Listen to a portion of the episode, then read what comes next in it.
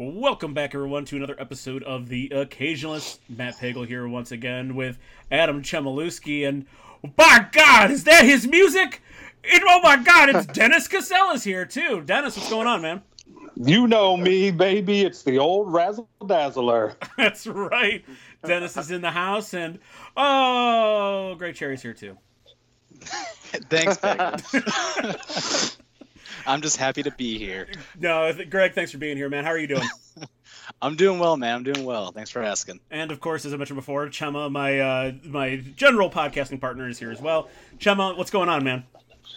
Dude, I'm excited. Like I said, we talked about the, the idea of having uh, Dennis and Greg on and everything, and much to my surprise, they are here. I, I'm excited to do this, dude. Let's do it up. This should be a, this should be a really fun one. We are going to do a 2020. We're going to do a 2020 review episode, our annual review episode. It's going to be a little bit different because, as it turns out, um, while a lot of things happened this year, a lot of things didn't happen this year um, that we would normally talk about. We would normally be talking about uh, you know new TV shows, new movies, music releases, even like books and stuff. A lot of that was just paused, so there's going to be big sections of, of that that we're not going to really talk about. But we are going to talk, do a little bit more introspective kind of stuff, talk about ourselves, talk about some things that went right for us in the year, um, and uh, we're obviously going to have to talk about the pandemic too. There's just no way around that. Um, even though Chemma and I tried to avoid that, uh, for the most part, we tried to avoid direct pandemic talk because who the hell wants to continuously talk about that? Um, but we will talk about it here. So let's kick this thing off though with a little lightning round, um, and this is more of a challenge to everyone. Um, I want I want you guys to give me a movie quote that sums up your feelings about 2020, and I want you to put a little feeling into it, a little performance into it. So uh, let's start off. Let's start off with Greg Cherry. Your quote that sums up your feelings about 2020. Toto, I've got a feeling we're not in Kansas anymore. oh man. all right, all right. I like it. We'll take it. Obviously, uh, obviously, um, little Wizard of Oz there. Uh, Dorothy from Wizard of Oz. Dennis, how about you? Uh, how about you throw me your um, your your quote that sums up your feelings of 2020? Okay. Um, well, I, okay. Let's see if you guys can maybe guess it. I'll, gi- I'll give you a little hint. It's a black and white. You could even you would put it in the category of a talkie. Oh, okay. It Ooh, would it would be a talkie. Yes. Greed has poisoned men's souls, has barricaded the world with hate, has goose stepped us into misery and bloodshed. We have developed speed, but we have shut ourselves in. Machinery that gives abundance has left us in want. Our knowledge has made us cynical, our cleverness hard and unkind. We think too much and feel too little. Oh, Dennis going dramatic. Is that Citizen Kane? Uh, no, but I think it's Okay. around. It should be around that time. Within That- about that- two, that was my two first years, thought. maybe. Yes. Um, is it I- is it from The Grapes of Wrath? It is not. Damn it. Cherry, what's your Oh. guess? Uh, it it is it is said I by no it is said at the end of the film. I, I think it's one of the greatest monologues in film history, and it is said by Mr. Charlie Chaplin. oh, um, Okay. Charlie Chaplin. Jesus. Um, the Great Dictator or something? Is that like no, no, no, that's there the, you go. there we go. Good call. Is There it you really? go. The Hitler Okay, movie. it is. Yeah, I just- the Hitler movie. yeah. I was gonna name off three Charlie Chaplin movies I knew, and I'm like, if it wasn't one of those, I'm out. right. Very nice. I, I mean, I mean that speech goes on, you know, much further. It's it's an incredible moment in, in film history. like it. I that is no. That's that's fantastic. I love it, Dennis. Uh, Chemma, how about you, man? okay, my quote is: "Truth is a matter of circumstance. Circumstance. It's not all things to all people all the time." And that is, if you guys feel free to take a guess. Um, yeah. Is it is it I'm more the worst movie is it a more buff. modern movie? Yes, it is. It definitely is. This is a modern movie. This is a superhero movie, um, and it's a Marvel movie. I'll give you those. Okay. Oh, um, go. Did uh, someone someone throw out a guess? Oh, I, I just got to go Endgame. Okay. Unfor- no, that is not the answer. Unfortunately, it is a quote from Captain America: The Winter Soldier, Ah. from one Scarlett Johansson, Natasha Romanoff, the Black Widow, and it is just basically one of these quotes that I think describes 2020 and people's version of Mhm. the truth and everything. Th- Those those couple words right there, and a lot of people in this warped, twisted world and how they view stuff. It's all right there, man. I would agree with that one. I would agree with that one. Um, you you probably will be able to guess mine. Um, at least I hope so. We gotta get gotta get ready here. worse? How could things get any worse? Take a look around here, Ellen. We're at the threshold of hell. Oh God. E- Ellen, Ellen. Oh, why is that? I'm terrible with movie quotes, y'all. So It's uh, from it's one. from Christmas Vacation. Absolutely, Right? it is Clark Griswold Ah. talking to Oh Ellen hell yeah! Griswold. Um, uh, basically at the beginning of of like really really before all the madness really sets in. Um, that's when Clark uncorks that line. How about the wonderful descent of Randy Quaid? By the way, oh my God! The Hollywood star whackers are coming for him, man. Yeah, talk about a guy that I did not think would end up the way that he is. And for some, I mean, I don't know. It's like he he literally became the characters that he plays in the movies, but Yeah, even more yeah. twisted versions of them. Maybe he really It's does like have a metal took- plate in his head. Yeah, that's, right. Guy going down the hill with nothing between the ground and my brain but a piece of government plastic. Give me the yellow and don't get cheap on me. That's right. Forgot about that one. All right, so that concludes our lightning round. Um, we're gonna we're gonna jump in here, jump in here, um, in the sort of the personal section of our personal section of our 2020 year in review, called this section "Silver Linings." Um, just some good things that happened to us despite all of the garbage that happened around us. Um, you know, if if truly nothing good happened to you, then maybe you really did have a terrible, shitty year. Um, but I think we all had the same kind of terrible, shitty year. But good things still happened to us. So um, let's let's start with you, Chemma. Um, just give me real quickly the best thing that you did or happened to you this year. Okay. I will tell you outright, dude. Like I'm sure you guys remember um, when Greg was on the episode, uh, one of the episodes we did in Movie May. I was having a lot of um, kind of problems with writing and trying to like kind of figure out a path, and I even totally stunted the flow of the conversation very early on in the episode by complaining about this situation. However, since that episode, I have completely shattered all writing goals of all kinds. I we have done so much. We have moved so forward when it comes to like any type of uh, production, any type of like all this creative stuff and writing and screenplays and everything. We even um, just last week, and I'm dropping this early too, which I'm very proud of. We dropped the first episode of our upcoming web series called "What the Hell Happened in the Writers' Room." Oh yeah, yeah. now- Nice. yeah, ep- episode one is now streaming on YouTube. I'm very proud of it. I basically wrote a whole bunch of like short scripts. I got like an episode of a pilot. I got stuff in development. That's it was a complete turnaround from that episode, and I basically wanted to say that it is largely in part to the conversation that we had. So I thank you guys very much for that, and uh, I uh, feel really good about everything that we've done in the last year, and I'm looking forward to more of it next year. Thank Dude, you for that's so bringing that back to my attention because I think I saw something. I, I want to say you posted something Yeah. somewhere, Facebook or or, or whatever. Oh yeah, Um, man! Believe me, that thing is so up. That thing is ready to go. So where where is it? Where can it be viewed? Okay. It could be viewed on um, Jess and I's, like, we're developing this pi- production company called Pilot Lomes. Uh, Pilot, L O M E S, is basically a nickname that we have for. Uh, for our cat, that is absolutely adorable. So if you go to the, if you go to the Pilot Lomes YouTube channel, the video will be there, and then we're also going to be posting the video again on the Toasty Castle Productions um, YouTube channel coming up here very very soon. So, um, Mm. or if not, you could go to my Facebook or Twitter, or Instagram, whatever. There's links to uh, the video. Um, they're Polish kaiju for sure. We're we're trying to make it happen out here any way we can. It's also Everybody on Chemma's. loves that it's also toasty castle. that's right. It's also on Chemma's OnlyFans. You can check it out there yeah, too. that's right. Yeah, check it out there next to shots of my feet. Oh yeah. That's right. Oh, They're all blurred God. out. They have to pay for them.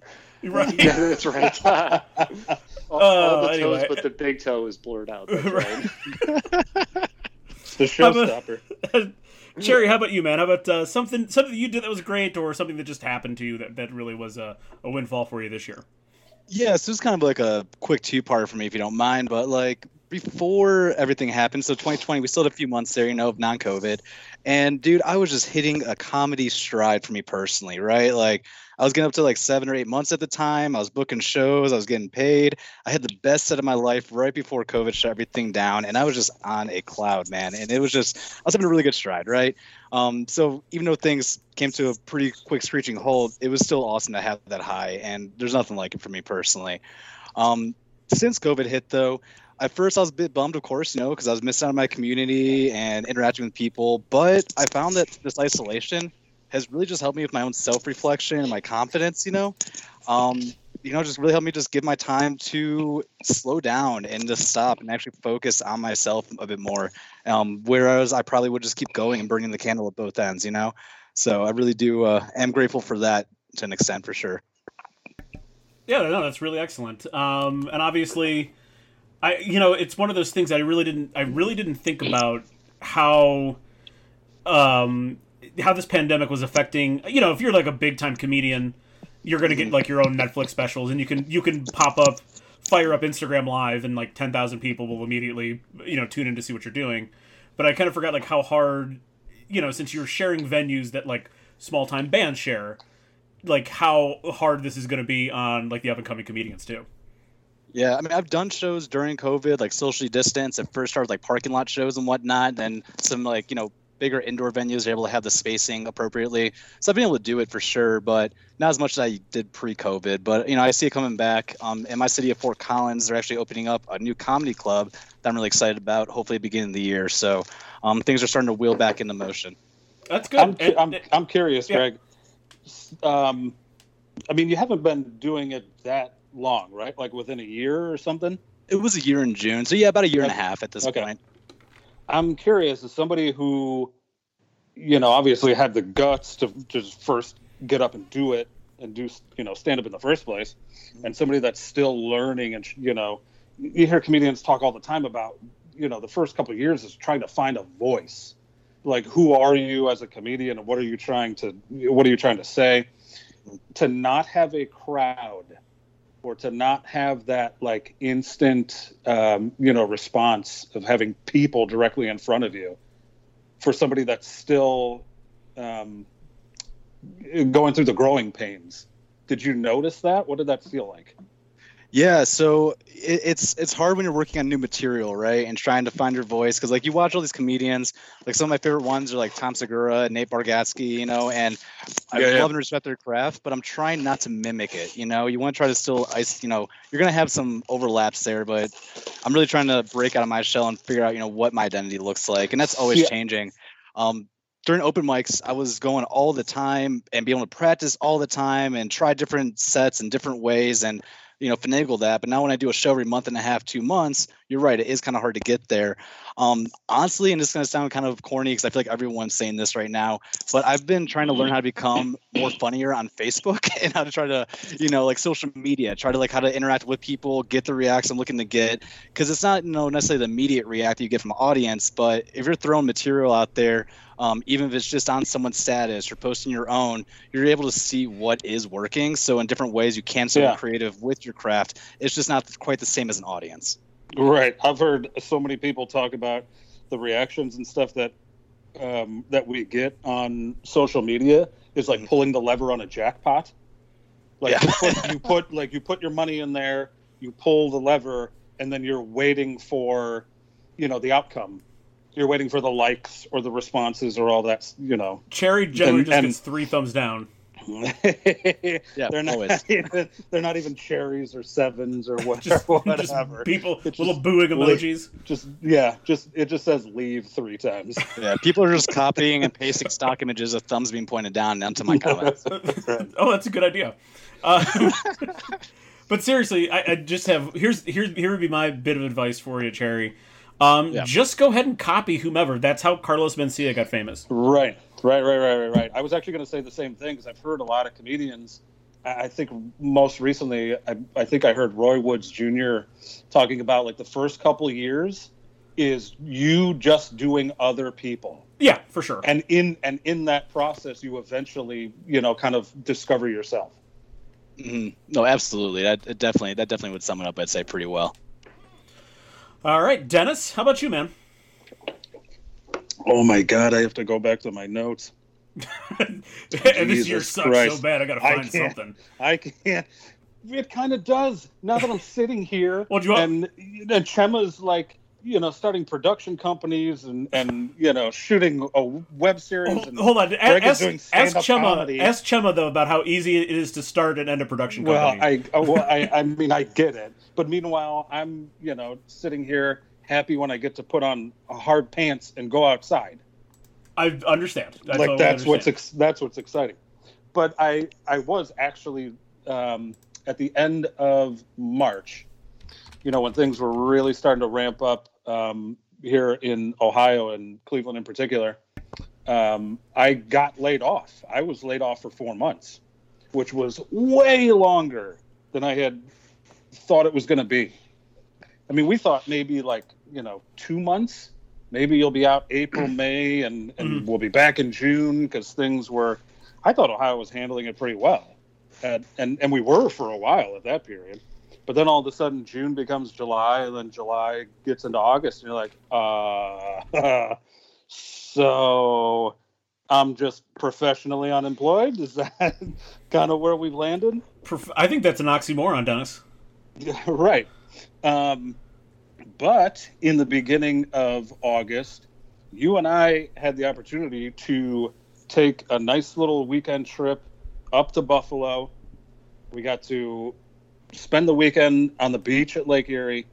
Um, the best part was just the opportunity to finally get out, do something, be with other people, get to see, for me, old friends that I hadn't seen in, God, probably 15 years. Close to it, yeah. Yeah, our you know our old college roommate um, Dax and and his wife Liz, and that was phenomenal. The weather was perfect. The weekend was perfect. I got one of the top three worst sunburns of my life. it was perfect. but I mean, get, getting to see people that you know I hadn't seen in such a long time, it didn't even feel like it was that long hmm since the last time we we had seen each other. We just kind of fell back in, Yeah, You know, no, absolutely, absolutely. hanging out and, and, and spending the weekend together. It was awesome. It, it was. I, I'm just going to go ahead and tell you right now that was my thing too. Um, so I'm just going to add to your story here a little bit. Um, was and- your wait wait was your thing that a week after you came back and started work again, you probably got COVID nineteen? no, Because no. that's because Oh, you- there's more. my story. Oh, That- yeah, that was. Yes, I mean seriously, I think it was about five days after we came back, and I had just started work again. So I'd been at work for like four days, and then that fifth day, I started feeling awful, like a, like a light switch, like instantly, like back pain and then whole body aches. I'm like, what in the world is going on? This is weird. So I did the thing where I did, you know, a virtual doctor's visit or whatever with the Cleveland Clinic. Unfortunately, they said, "Well, you can't get a test because you're not in a high risk group." You Right. know, I'm not. Uh, you know, I'm not 65. I do have a kidney and liver disease. That didn't qualify apparently. Whatever. So they said, "Well, we can't authorize a test, and almost nobody's going to authorize a test for you. Just assume you have it." So basically, quarantine for 10 to 14 days, then you should be okay as long as you don't have any symptoms. You can go back to work. So the whole thing was really, really weird. Things that I'd never experienced before. I'm talking, this is going to be a, a little bit gross, awful night sweats. like so bad that I'm I'm sweating through sheets and a pillowcase in a night, and I'm wrapping myself in towels.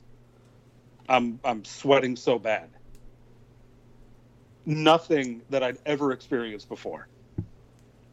And that stuff lasted, uh, everything pretty much lasted five days. And after that, you know, symptoms broke and, and it was all good after that. So, yeah, there's probably an 80% chance that I had COVID.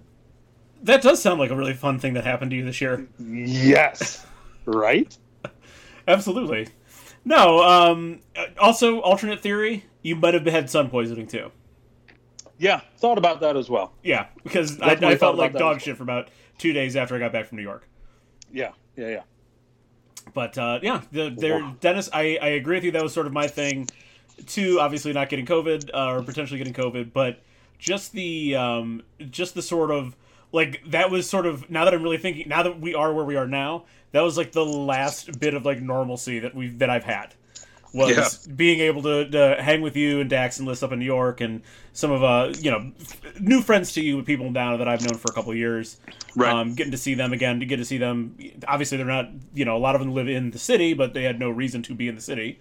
Um, actually a lot of them like um, the homeboy uh, Joey he like I think he bought a place up there because Okay. he, he wasn't supposed to he's not even scheduled to go back to the city until like next june. So like you know what is he gonna do um so he like lives up there now at least like for you know part-time. Um yeah so it was like really nice to get that last like bit of summer that last bit of like normalcy having fun not worrying about anything because if the same opportunity came up now in some or let's just say we were we were at like the bizarre numbers that we were at uh, that we're at currently you know back in the end of july beginning of august i don't think i would have gone up. Um, Yeah, probably. for their sake and for my sake i don't think i would have gone up uh, to do that weekend and I'm, I'm really glad we did you're right like because the weekend we were going to go the weekend before and of course it poured rain it was shitty and turns out we couldn't have gone up well i guess we could have we would have just been sitting indoors with dax and his kids like for two straight days um, so like everything just worked out perfectly and it was such a fun it was such a fun weekend and really the last weekend i've had this year that felt like something completely normal Yeah. And if I did actually have COVID, you know exactly where I got it from. Yeah, and that much. would be the water bear. Pro- Oh, for sure, cousin Jeff, cousin Jeffrey had. it- I think he had it twice that, the last year. yeah. Oh man. Hey, is anyone else still there? Yeah, I'm here. Okay, Okay. Look alive, Greg. Chum was on alive. mute again. yeah, Chemma's on mute again. Chemma, what's going on, man? I guess I guess nothing. Oh, okay. All right then. Well, we'll I'll I'll send him a message and we'll continue on. I'm gonna make a little. Oh shit! Sorry, no, sorry. I was I did have my. I'm sorry. I was, You Jesus. I was actually I was actually answering your question and stuff, and I didn't want to like I just basically didn't want to like interrupt with um any kind of like drink beverage making sounds and all that Thank- stuff. But By the way, thank you, thank you, Adam. It, because I have a uh, a delicious, and I will say not a sponsor, uh, arrogant bastard ale from Stone Brewing. Oh, hell yeah. Oh, you mean they're not a sponsor that I was unaware of? Not- they just sponsor me personally. okay. Um, but I've actually like I've been covering up the microphone. I've been subconscious of whether or not you could hear me. Oh, we can hear it. Like trying to quietly burp, like off to the side.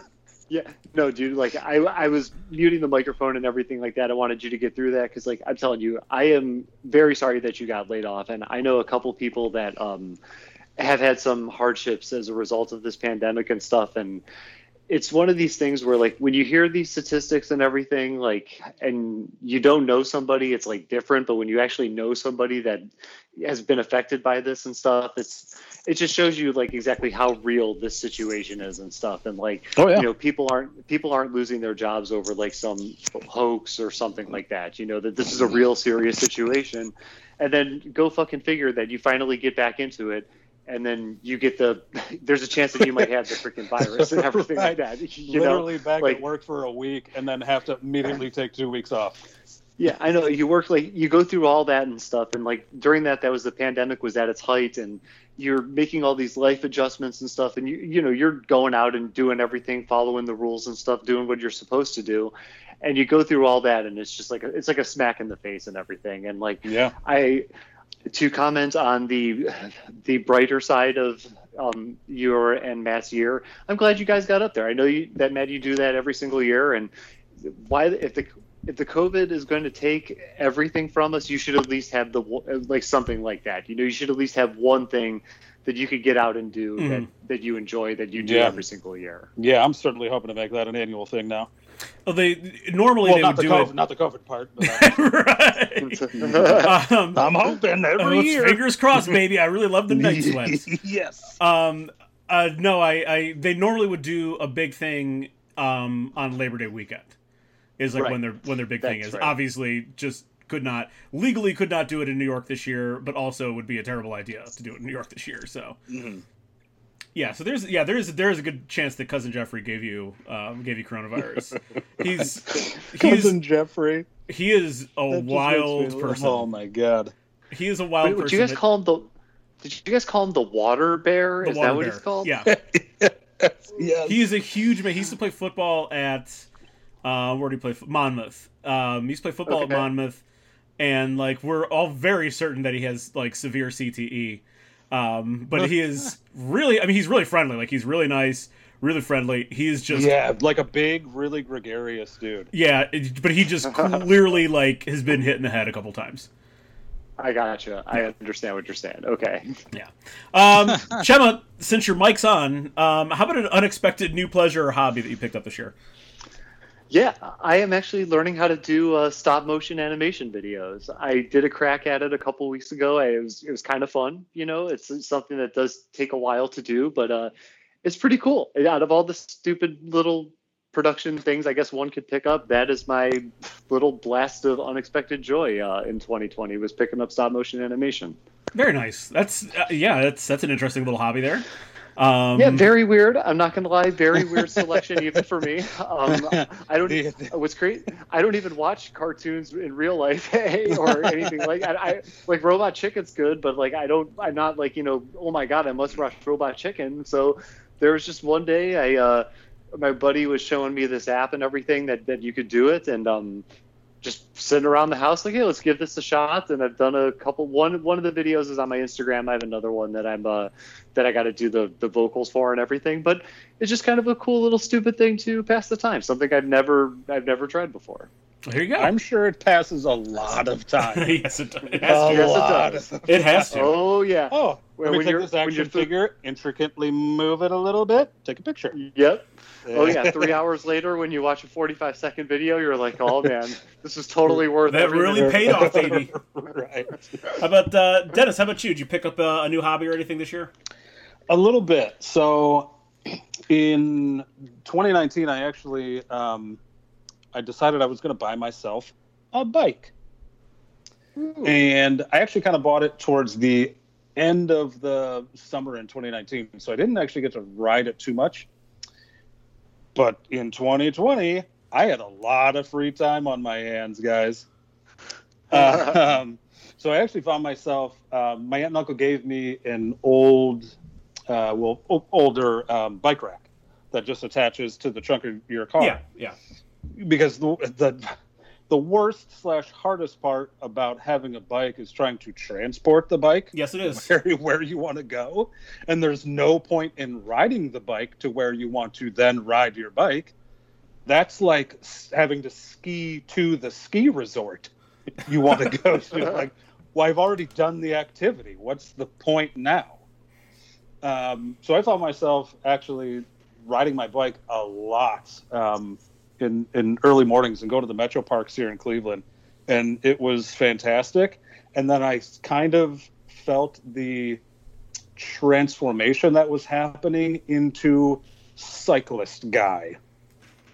Are you, are you, Like, are you just- wearing like, tight I clothes have- everywhere? No, but I could feel that coming. I could feel that change happening in me because I have. I mean, I just have like a, a you know a hybrid bike. It's it's a Jamis. It's it's nice. It's quality.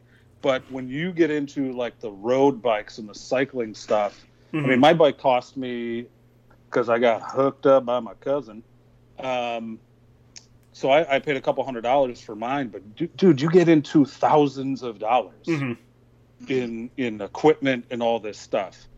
And yet I found myself wondering, like, huh, okay, I went five miles today. I went six miles the next day. You know, and you see that progression, you're like, man, I wonder if I could do, you know, 15, 20.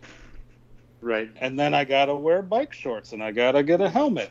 And Greg and, and Matt, we know someone who is cyclist guy.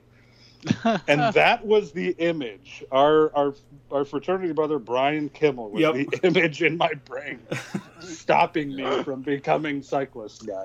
the epitome of fitness. Yeah. I, I thought for a second there, Dennis, I thought this was going to lead. Who literally rides like twenty miles Oh, at least a to day. to to a brewery. Yeah. To get- Yeah. pound, pound back a few. You know they're gonna hit him harder. Oh, for sure. Right. He, you know, Dennis, for Yeah. a second there, I thought this was going to lead into you, like you, like, and anyway, that's how I finished third of the Tour de France. yep. Right. Yep. Since Did- did most you buy- people didn't watch it, but Did you buy a pair of PC Principal glasses yet? Or is that worked your way into your No. wardrobe? no, no. I think the so the furthest I've gone. Um, what do I want to say? Accessory wise, got my got my gauge. You know, got to have the water bottle. Um, I've got my like you know safety lights. I got the light on the front that you can flash so people can see you. Got the Mhm. light on the back. Um, luckily, that's as far as I've taken it. Okay. So, That's a but, good but we're in the winter, stop. but right? Yeah, but Yeah. we're we're in the winter time, so it's wrapped up. So in in the spring, we'll we'll see what happens. There you go. Yeah, I like it. Cherry, hobby man. Yeah, man. So I've always been like a cooking guy. Like I like to cook, you know, just to pass the time. Yeah, buddy. But what I've really been doing, I don't know what it is, but there's a store here called King Supers. It's basically, it's literally Kroger, just rebranded for the West for some reason. Um, so it just has all Kroger brands, but it's just it's called King Supers. And It's, I don't it's know part why. of it's part of whatever parent company Kroger is. right. Right. Yeah. That's such a weird idea to me. Like, oh, okay. Well, we've got Kroger in the Midwest and on the East. They're not going to get that in Colorado. they, they won't even We've understand gotta- what the right. store is. We've got to call it uh, Uncle Grumpy's food place. Uncle You're like, Grumpy's food place. That's what I'm naming my No. bar and restaurant. God. No, but what I'm getting at though is that they've uh, been having some really ridiculous sales on a really good steak lately, and so I've been using that opportunity to hone my steak cooking skills on the on the uh, cast iron on the stove. So Ooh, Honestly, nice cast iron. Yeah, dude, it is. It's become kind of like an art form for me now. You know, to like figure out the best way to cook steak, and I don't know, man, but there's something. There's there's not much more satisfying than cook, than cooking a perfectly good steak, you know. Yeah. And Okay. Greg. Oh God, Greg, Greg. There's Yeah. so many questions because I love this so far. Okay. Reverse reverse searing. What's your thoughts? You know, I mean, you can go for it, but I keep I keep my I keep my method pretty uh pretty simple and straightforward, man. I just uh butter the Okay. shit out of that thing, toss it in there for about maybe three and a half four minutes on one side, flip it, but then on the flip side, um, I'll put more butter on top of the steak and inside of the pan, Nice. and then let that go for about another three minutes or so to get a nice Just medium rare. Butter the butter the shit out of it. The Dude, essence that's of French cooking. Yeah, being from Ohio, the man. shit out of it. Yeah. Actually, It's can I so- give you can, can I give you a tip, Greg? I don't know if Yeah, you've tried this or not, but this, I, and if you haven't, once you do this, I think this will be the only way you prepare a steak. Okay. So take you know take your steak, and it'll take about like five hours, and it's really Mhm. just the steak resting basically. But just put it on a wire rack with a little pan underneath so it can catch any kind of you know drippings or something in the refrigerator. Just liberally salt both sides, and then let mm. it sit for about five hours, because it Okay. brings the moisture up to the surface. The salt pulls that moisture up, but then eventually, after a couple hours, that moisture recedes back into the steak and pulls that salt with it. Ooh. Your steak will be perfectly I'm seasoned do that. inside and out. Fucking You know chemistry that kind- shit going on here. Jesus. Yeah. Yeah. You, you know, that kind of reminds me. Uh, my mom at New Year's Eve, she would always cook like a giant filet mignon, but she would cover it in this big old salt armor cast thing, basically. Okay. That you had to Yeah. break open with, an, with a hammer. It Yeah, got that yeah. hard in the oven. And uh, so imagine something kind of similar to that. But yeah, that sounds good. I'll try that next time. So when you're um when you're in the store that's like the West Coast version of Kroger, because we have the same thing here in LA. We have Ralph's where you go in there and it's Kroger stuff, you know, but it's just you're at Ralph's the store. Really? Have you had the opportunity? Have you had the opportunity to dive into the? Um, it's not the Kroger. It's it's a Kroger brand, but it's not like Kroger. It's called Private Selection. It's um it's basically like Kroger's like slightly nicer version of the Kroger brand items. The Have premium, the opportunity- premium. That's right. Oh yeah, dude. Dude. All, all, all the time. I use their uh, coffee espresso rub when I'm doing barbecue. Mm. Yeah, it's amazing. I'm telling you that whatever that that private selection brand, whatever you want to call it, that stuff is absolutely amazing. The ice cream, I will kid you not, the ice cream is fantastic. Like for two dollars and fifty cents for a little pint of ice cream, which is on the cheap, you get really good ice cream. Any kind of sauces that they make are all really good. So I'm telling you, just uh, Matt Dennis, if you guys are ever in a Kroger and um, you're looking to get some really good stuff, the private selection brand is top notch.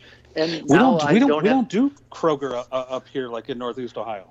We have Giant Meijer Eagle, now. Everything's Giant Eagle, We have Yeah. Meijer now too.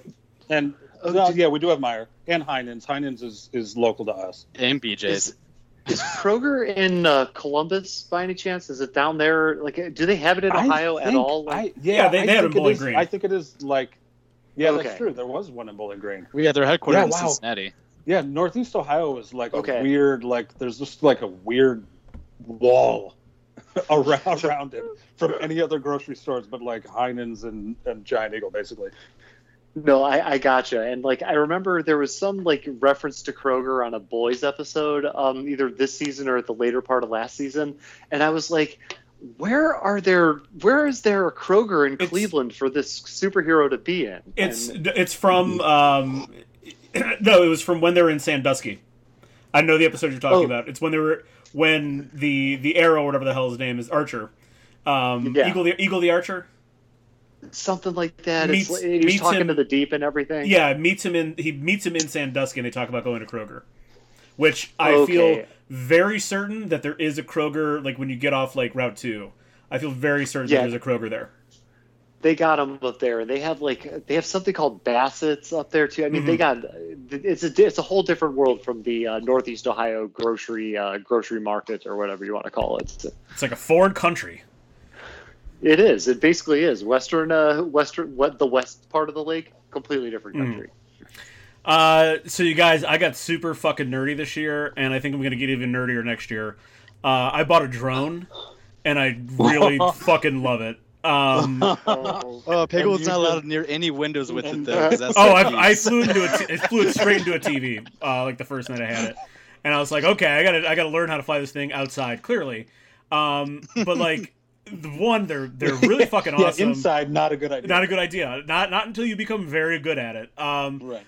it, it is sort of like you know having been like a video game player for so long there is sort of uh there's a little bit of like uh you know like I, I can already kind of like just pick up a pick up the joystick pick up the controls and kind of go at it pretty easily Sure. uh, there is Sure, sure. obviously like an adjustment to how it moves and stuff because like it it doesn't move with the same speed that like a controller in a video game does like there's like a just a little bit of latency um so you got to account for that. Uh, but here's something i never knew about drones. They are loud as fuck. Um really fucking loud. And so like eventually I'd, I'd love to do some like drone photography with this thing but like i can't in good consciousness like take this into the metro parks and unleash this thing because it'll scare off every bird every every last bit of wildlife for miles around plus Yeah, plus it's also just going to be desolate Right. animals. plus um, you know when you go down like into the into the uh, into the CVNP right now it's eagle season down there I'm sure that if I flew that drone too close to uh, you know like a grouping of eagles that thing would be taken and I'd never see it Oh. again Well, either either that or you start clipping a couple, and now you got a federal lawsuit Yo. on your hands. oh dude they wouldn't even feel it they would take that thing and rip it to shreds in their giant talons um, they're they're they they cool literally do that. they they are like a, that they're that aggressive especially like this time of year when they're nesting and stuff um but yeah like it's i've gotten into it so much that like i think so i have this it's i have this drone it's maybe um maybe diagonally like if you're to measure from like front you know front right to back back left and vice versa it like like it's an x shape and it's probably like a foot uh, in, in you know to either axis. But like i kind of want to like build my own like big one. Like I, I think that's like the next step next year is is to build my own drone and then you know terrorize uh, nature with that So is this So really have why you- you've been have working you- out all these years? So that way you could get a drone so people can't make fun of you? exactly pretty much Okay, he's not using it to murder people, Greg. not yet Well, So- I don't know. i could i could definitely put a Have big you- knife on this one Yeah, just have you stab people with seen- it have you seen the videos? And they're probably from a couple years ago, if I remember correctly. Um, of guys who have done custom drones, and these things are ridiculous. Oh I'm yeah, talking like there's like eight different, you know, like sets of, you know, blades or whatever the hell you want to call it uh, rotors that can that can literally drag people Yeah. Oh, and lift them they're- into they're strong. the air, a couple, strong. like several feet. more what's what I'm what I'm more impressed by is this is like a this is like an eighty dollar drone. So I mean it's it's pretty basic, and I bet I can get this thing close to 25, 30 miles an hour in a straight line. It's Yeah. fast. It is like bizarrely fast. I am So, telling you you, know- I am crazy. I'm crazy jealous. I want one of those things so badly, man. Like I'm really jealous of you. And I just can't find We- a practical use for it. There is no practical I use mean, for it at all. Just being a super creep. yeah, basically. like so, so we where we are in the city um, there's literally like you go over this hill it's a half a mile walk on the other side of this hill is a beach and the pacific ocean. We cannot fly drones on this beach because of um, lax airspace regulations. So in order for me to like go fly a drone i have to like get in the car and go somewhere Right. and stuff to do it. So like it, it's just like it just gets me you know like every i've looked at those things so many times on amazon in the course of the last couple of weeks like even oh man should i just pull the trigger and get one? I'll figure it out later. But the point is is that i should just be able to like walk to the nearest park which is the beach across the street from me or down up the hill and i can't even do that and it sucks and that would be the coolest thing in the world to It- sit there on the beach and fly my fucking drone right. Technically, technically speaking, I don't think I can necessarily even take it into a park. Um, like there are like drone regulations in the state of Ohio, but they're really like they're really vague. Um, like they just said, like you know, like if you want to fly it someplace, it has to have like a landing area. Well, what qualifies as a landing area? I mean, I can put Uh, it down where it anywhere. lands. If I crash into a tree, it landed. Um, right? so like there's a there's really vague and I, I guess like most states have pretty vague outlines and ordinances about like what first off what even constitutes a drone and then also like where you can fly them how you can fly them how high they, you know obviously if like you live near an airport that's like a whole totally different story um but most states aren't which is of course most states are behind technology so there's like a very the gray area on drones and like where you can use them, what they are, it's a very very big gray area right now. of course All right, so uh, Cherry, let's start with you real quickly here. Uh, something you learned about yourself during uh, during this difficult time. Yeah, I learned that I need to be way more intentional with my relationships and stay in touch with people that you know I've built community with and whatnot. Um, especially like you know, so easy to do when I was like doing comedy all the time. I was seeing my people like four or five times a week on the average. Um, but during this, you know, and just being isolated, you know, makes me kind of uh, really prioritize who I have in my life and who I reach out to and be more intentional with those relationships for sure. Yeah, buddy. hmm hmm I'm, I'm just I might as well just jump in with Greg because I kind of felt the same. I, I I really felt the same way. Um, I, man, there were just moments, and I know, and it still happens. It's still stuff I got to work on. I just kind sometimes I just feel like a shitty friend. like Yeah. I do. Yeah, no, I get I- it. hmm I do. So uh, this this will kind of tie into something we a topic we might get to at the end, hopefully.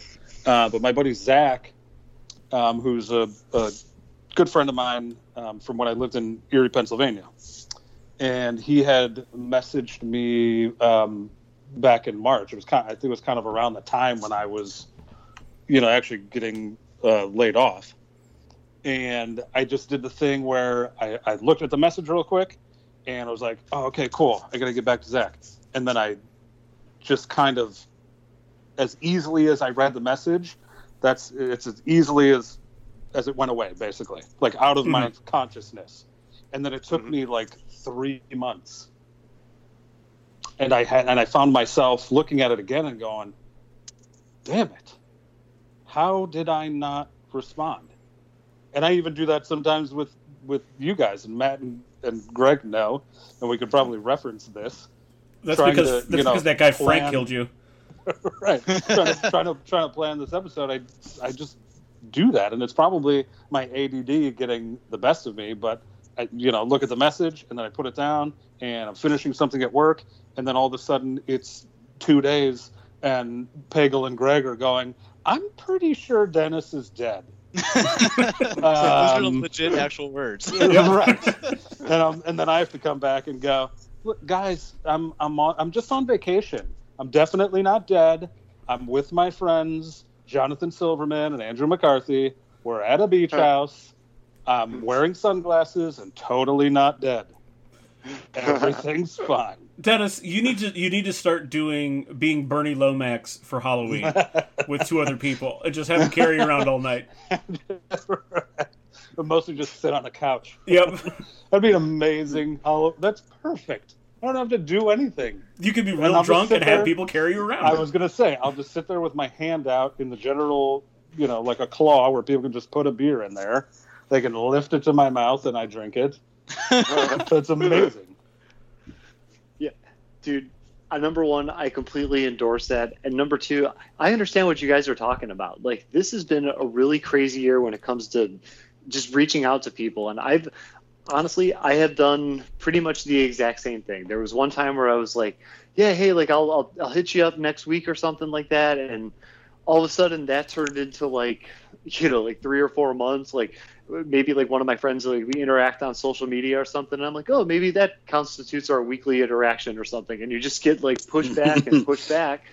And all of a sudden all this time goes by and it's like i, I didn't mean to like I, and I like i'm not like an asshole like i didn't mean to Right, like not right. reach out or whatever but it's just weird it's like for all this time that we've had it's almost like we had no time whatsoever you know Yeah. and like and, and when you're going through it like dude there are some days where like you know we're working from home or whatever and it's like there are days that just eight hours feels like 14 and then when i get to when i get to sunday right before the next week i'm like can you fucking believe how fast that week and weekend went by Yeah, yeah. Like, it's Right, it's yeah. such a weird thing And then all of a sudden Like, you're I- getting, you're going back straight into the routine, and and obviously Yeah, you're I- doing it all over again. But you get no that's that, you hit- exactly you- right and you hit that weird period and again if it's been like you know two weeks or something or maybe you just kind of let it you know responding or something let slip by and then you have that moment where you're like uh is it appropriate to respond now should i acknowledge the fact that i suck and it's been two Right. weeks like how do i approach this situation we go oh by the way the last two weeks you should be satisfied that it's only been two weeks. So I'm just going to keep going as if it hasn't been that amount of time. that's the only way you can do it dude right. Right. Just act like no time has passed. You sent that five minutes ago. We're Yeah, cool. just pretend just pretend like you were potentially abducted by aliens. There's a whole gap and you know a, you know a time gap that you have, and just like oh man, I I sorry I didn't know, I was unaware of all this. I love it. Great strategy. Yeah. Um, Chemma, Chemma, how about you? Okay, dude. So, uh, no joke. This one is a kind of like a simple one. Um, oh, hold on one second. Um, so mine uh, is basically, I do not like Burger King anymore, man. That's something I learned about myself this year. I, um, and all the stuff I, I don't know if I've ever really friendship told you, and good like, relationships. Chemma drops Yeah, a Burger King bomb on us. I know, man. And like when I when I lived back in Cleveland, like Burger King was not. It didn't taste all that bad to me. Like I mean, as far as like the, the fast food food chain or whatever you Yeah. want to call this, the the fast food pyramid, I thought Burger King was not all that bad. Out here, it is bad, dude. It is so bad. and like, I went um I went to to, to Burger King last Thursday night, and I'm like, okay, I, I ate kind of healthy this week. Just just have like a couple of burgers. You know, I'm not going. I didn't get any fries or whatever. So I go there, and like I'm really excited for this because like the Whopper Junior, like the mayo, like frame flame broiled combination of the Whopper Junior, just like tastes fantastic to me at times. This was not the case. And then I started Yeah. thinking to myself, I'm like, man, like I think the last time I went to Burger King out here, it absolutely sucked ass. And like here I am, like eating this food that like it tastes awful, but I drove all the way to Burger King to go get it, and I'm just sitting there having this moment, and I'm like, yeah, I can't do this anymore. Like I just don't think that I could do this anymore. So um, I Burger King is out, and I guess it's got to be replaced with like like, McRib. like, dude, I, yeah, the McRib, yeah, dude, Dude, McDonald's. McDonald's is so like McDonald's is such a machine. Like that place it is such a corporatized machine that McDonald's like it's just like it's pretty much guaranteed to be okay. And if your burger sucks, at least the fries are pretty good half the time. And if you have a cold burger and cold fries, go back and go postal on the place. But McDonald's is just like a way more consistent thing, man. So I'm pretty much when it comes to burgers, I'm at McDonald's or In and Out. That's basically where I'm at right now. Ch- Chemma, thank you for saying that because I feel like In and Out for you is as readily accessible as Burger King. Why Yes. would you ever Yeah, go See- back to Burger King? that's a really good point. What are you and, like, doing? You can't. you can't. You, you can take that- the Ohio out of the boy, or take take the boy out of Ohio, but Right. you can't take the Ohio out of the boy.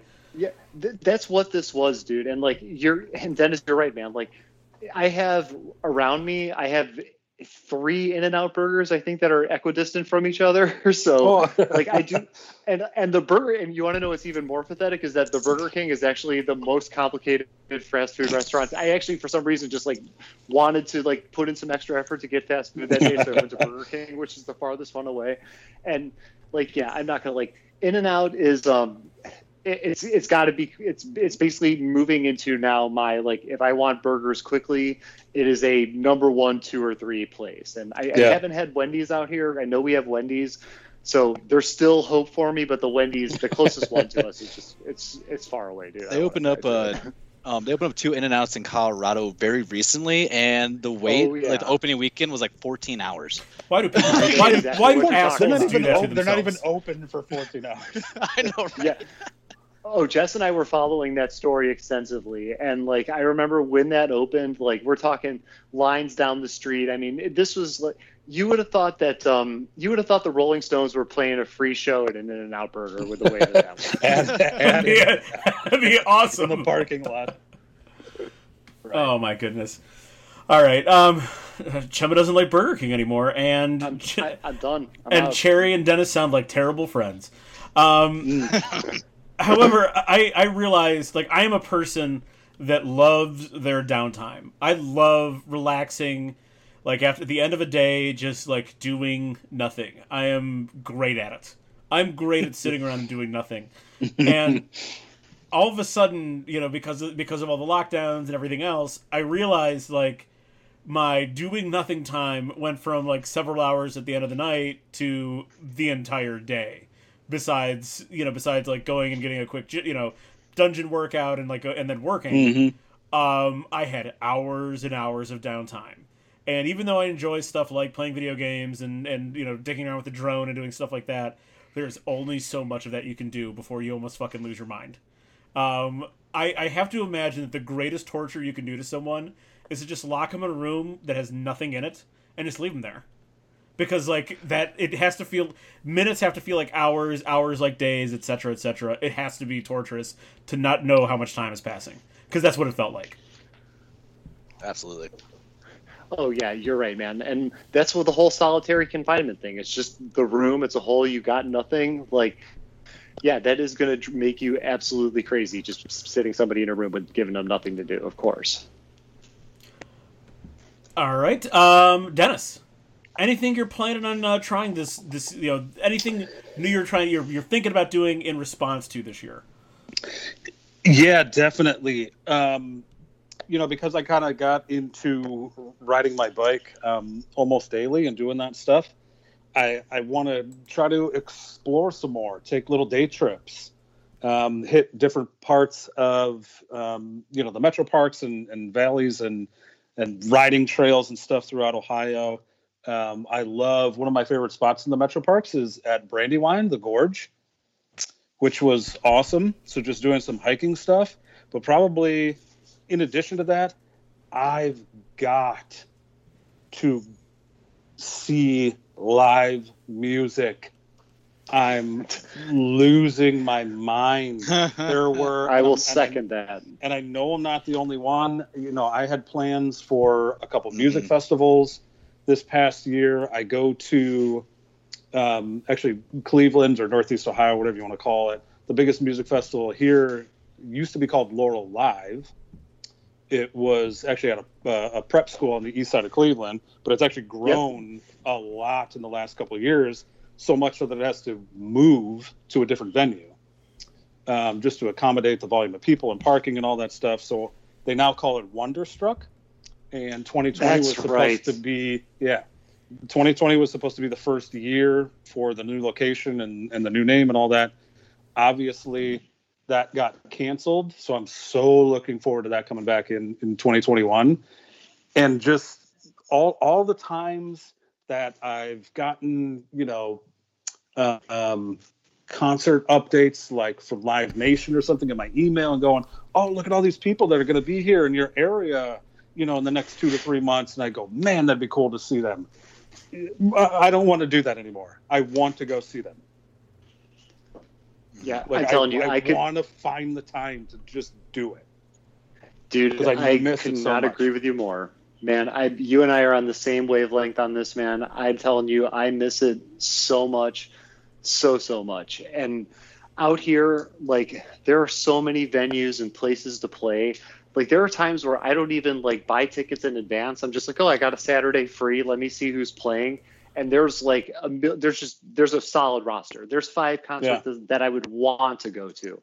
And this time around, with the pandemic and not being able to go to shows, it's just been draining. And it sucks because I actually got in two shows before the pandemic. Like I saw Tame hmm. Impala like the week before Oh, everything nice. went on lockdown.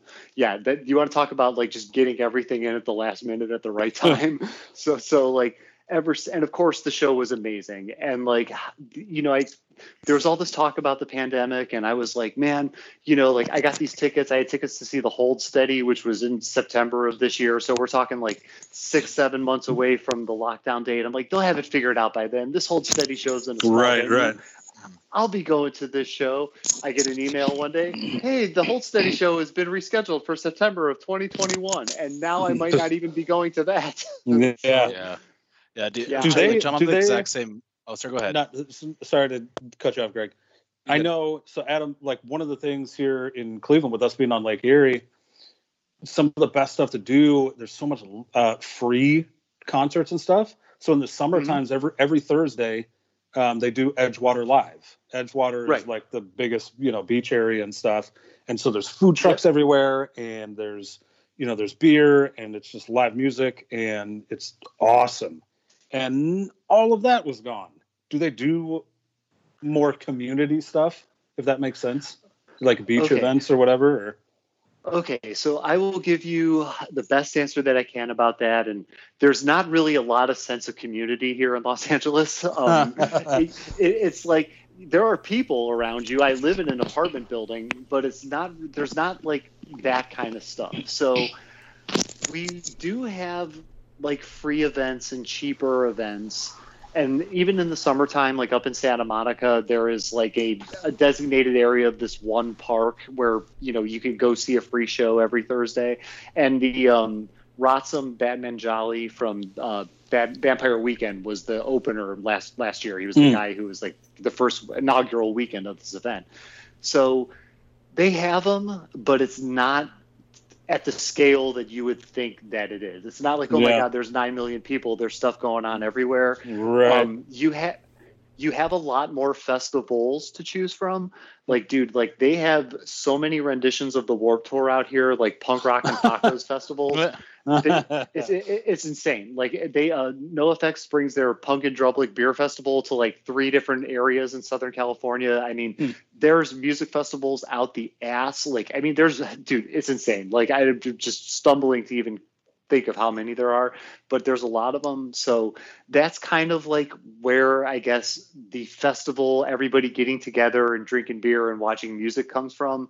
It's just not like Edgewater Live. It's just that's kind of like the one thing we really don't have down here is community and Edgewater Live. Yeah. No, but what, what I was going to say though, there, Chum, is that like I was kind of the same boat. I saw a show literally when COVID shut down the NBA. I was at a show um, for the band called the Wonder Years, they're like a pop punk band. yeah. Um, oh yeah. And dude, I, I was loving the concert, but then me and my friends were looking at our phones like the NBA just shut down. like, and it was so surreal. And then we looked around at this crowd and we're like, should we be here right now? like, we were just like, we might, Yeah. we might die. We're gonna die. Um, Yeah, and I had two other That's concerts exactly what it was like. Yeah. Yeah, they had two other concerts scheduled. A band called Circa Survive and Dance Gavin Dance for like later that year, and that all got pushed to like like late this year and then early next year. And I don't even remember when those shows are. Yeah, dude, it's it's nuts, man. Like there was these shows that I were going to. I had tickets for three different shows, including the Hold Steady. They were all spread out, all in smaller venues, and I'm like, at some point in time, something's going to give. We're just going to get this under control, and everything's going to be fine. And that was not the case, man. And even like even in Tame Impala and stuff like that, like I remember telling people around the office, like, "Hey, I'm going to this concert tonight." And like, "Hey, aren't you worried about the virus?" And I was like, "You kidding me? This isn't going to become anything. Like, this is just something like you know we're going to get this all under control." I was wrong. Yeah, I was. I was wrong. Uh, where are we? Cherry? Something that you're going to try out this year? Yeah, so um, this year, I mean, being a bit more isolated, you know, I've been trying to learn how to, you know, pick back up at things, especially from home. So one thing is uh, my home workouts. You know, I'm trying to get better at doing that. I'm just trying to focus a bit more on you know my overall fitness and just being feeling better physically. Um, but also too, on your one- fitness. yeah, seriously, like, dude, I finally I found some good deals from people that weren't price gouging, thank God. Um, but then also too, I mean, more importantly, I think I'm gonna definitely try to figure out better ways to be creative with my artistic expression. Um, so like Chum, when you said the stop, you know, motion animation, was that what you said? Yes. Or okay, perfect. Yeah, yeah. he's, So, he's not. He's not. He's not going to stop motion animation. he's doing stop motion. You're so you're you're putting a bill through Congress to get that eliminated, right? yeah. I Like, hate I hate motion animation. we must I stop prefer- motion animation. still animation.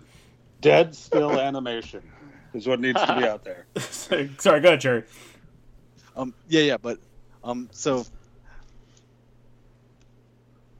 yeah, so sorry, I had a quick uh, dog was acting a little weird. Um, but then also too, just uh, overall, just like with like my comedy and stuff, you know, new ways to express that. But also, I've been picking up uh, music and drumming again too.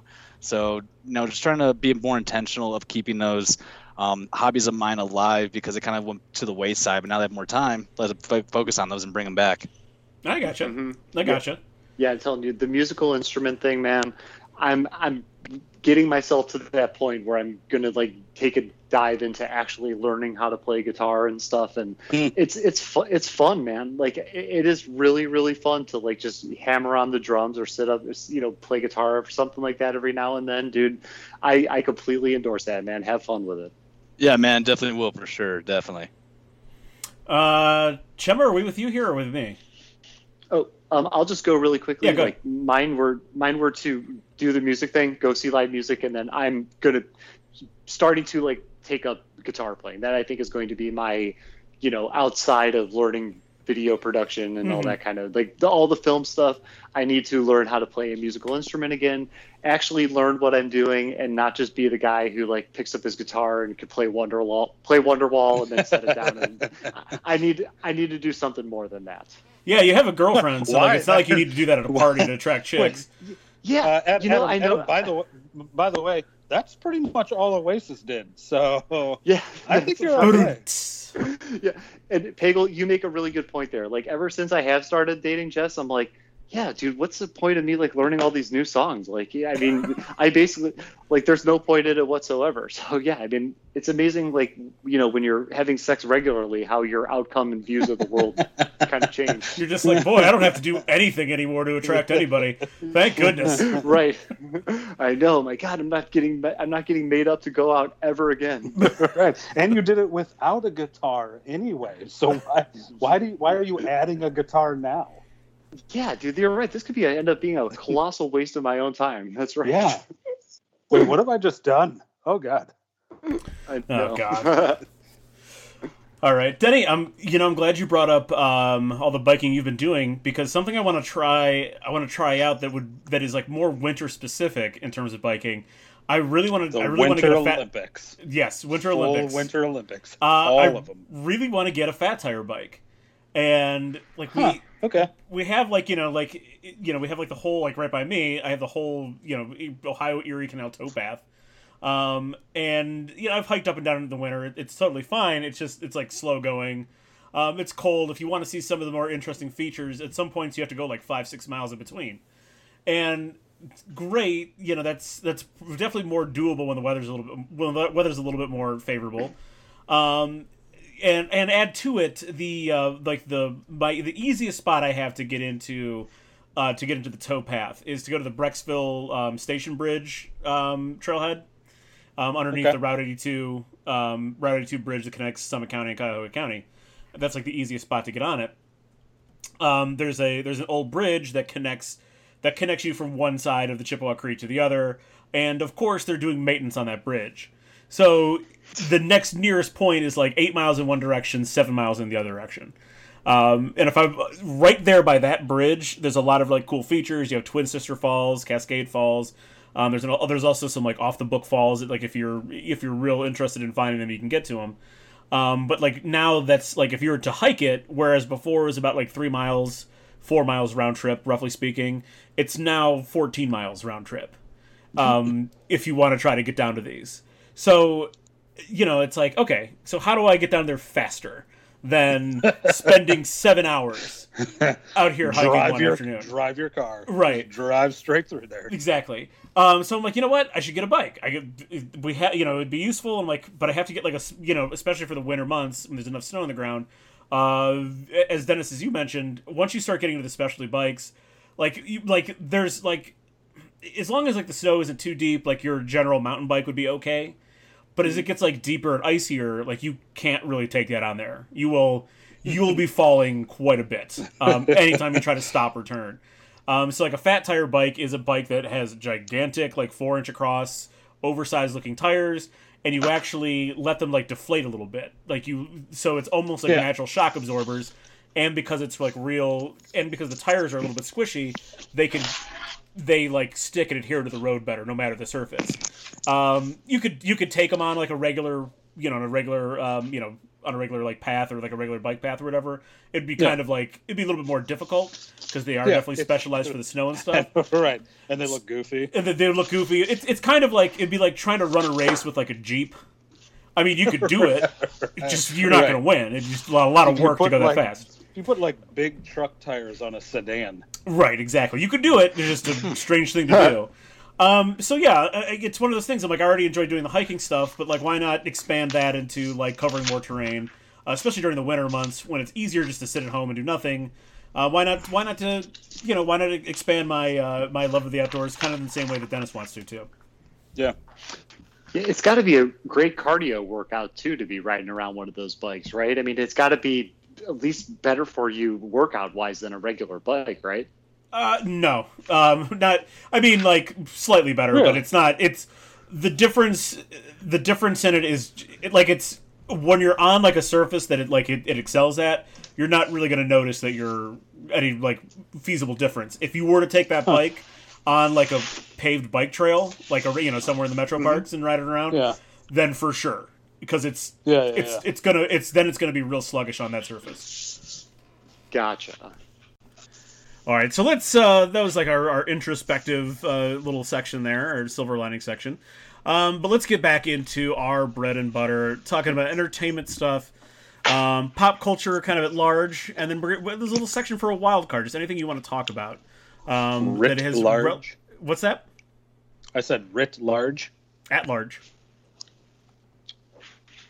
Just continue. Oh, okay. Anyway, um, so we're gonna we're gonna cover all the things that we cover, uh, of course, movies, TV, sports, pop culture. Like I said, pop culture and wild card. Um, I'm I'm starting this off because I really need to tell somebody about this. Um, so there's a movie coming out. I believe it's tomorrow, um, on like VOD, and I'll also go ahead and presume that it's coming out in like four theaters somewhere. Um, At the time we're recording this. Yeah, exactly.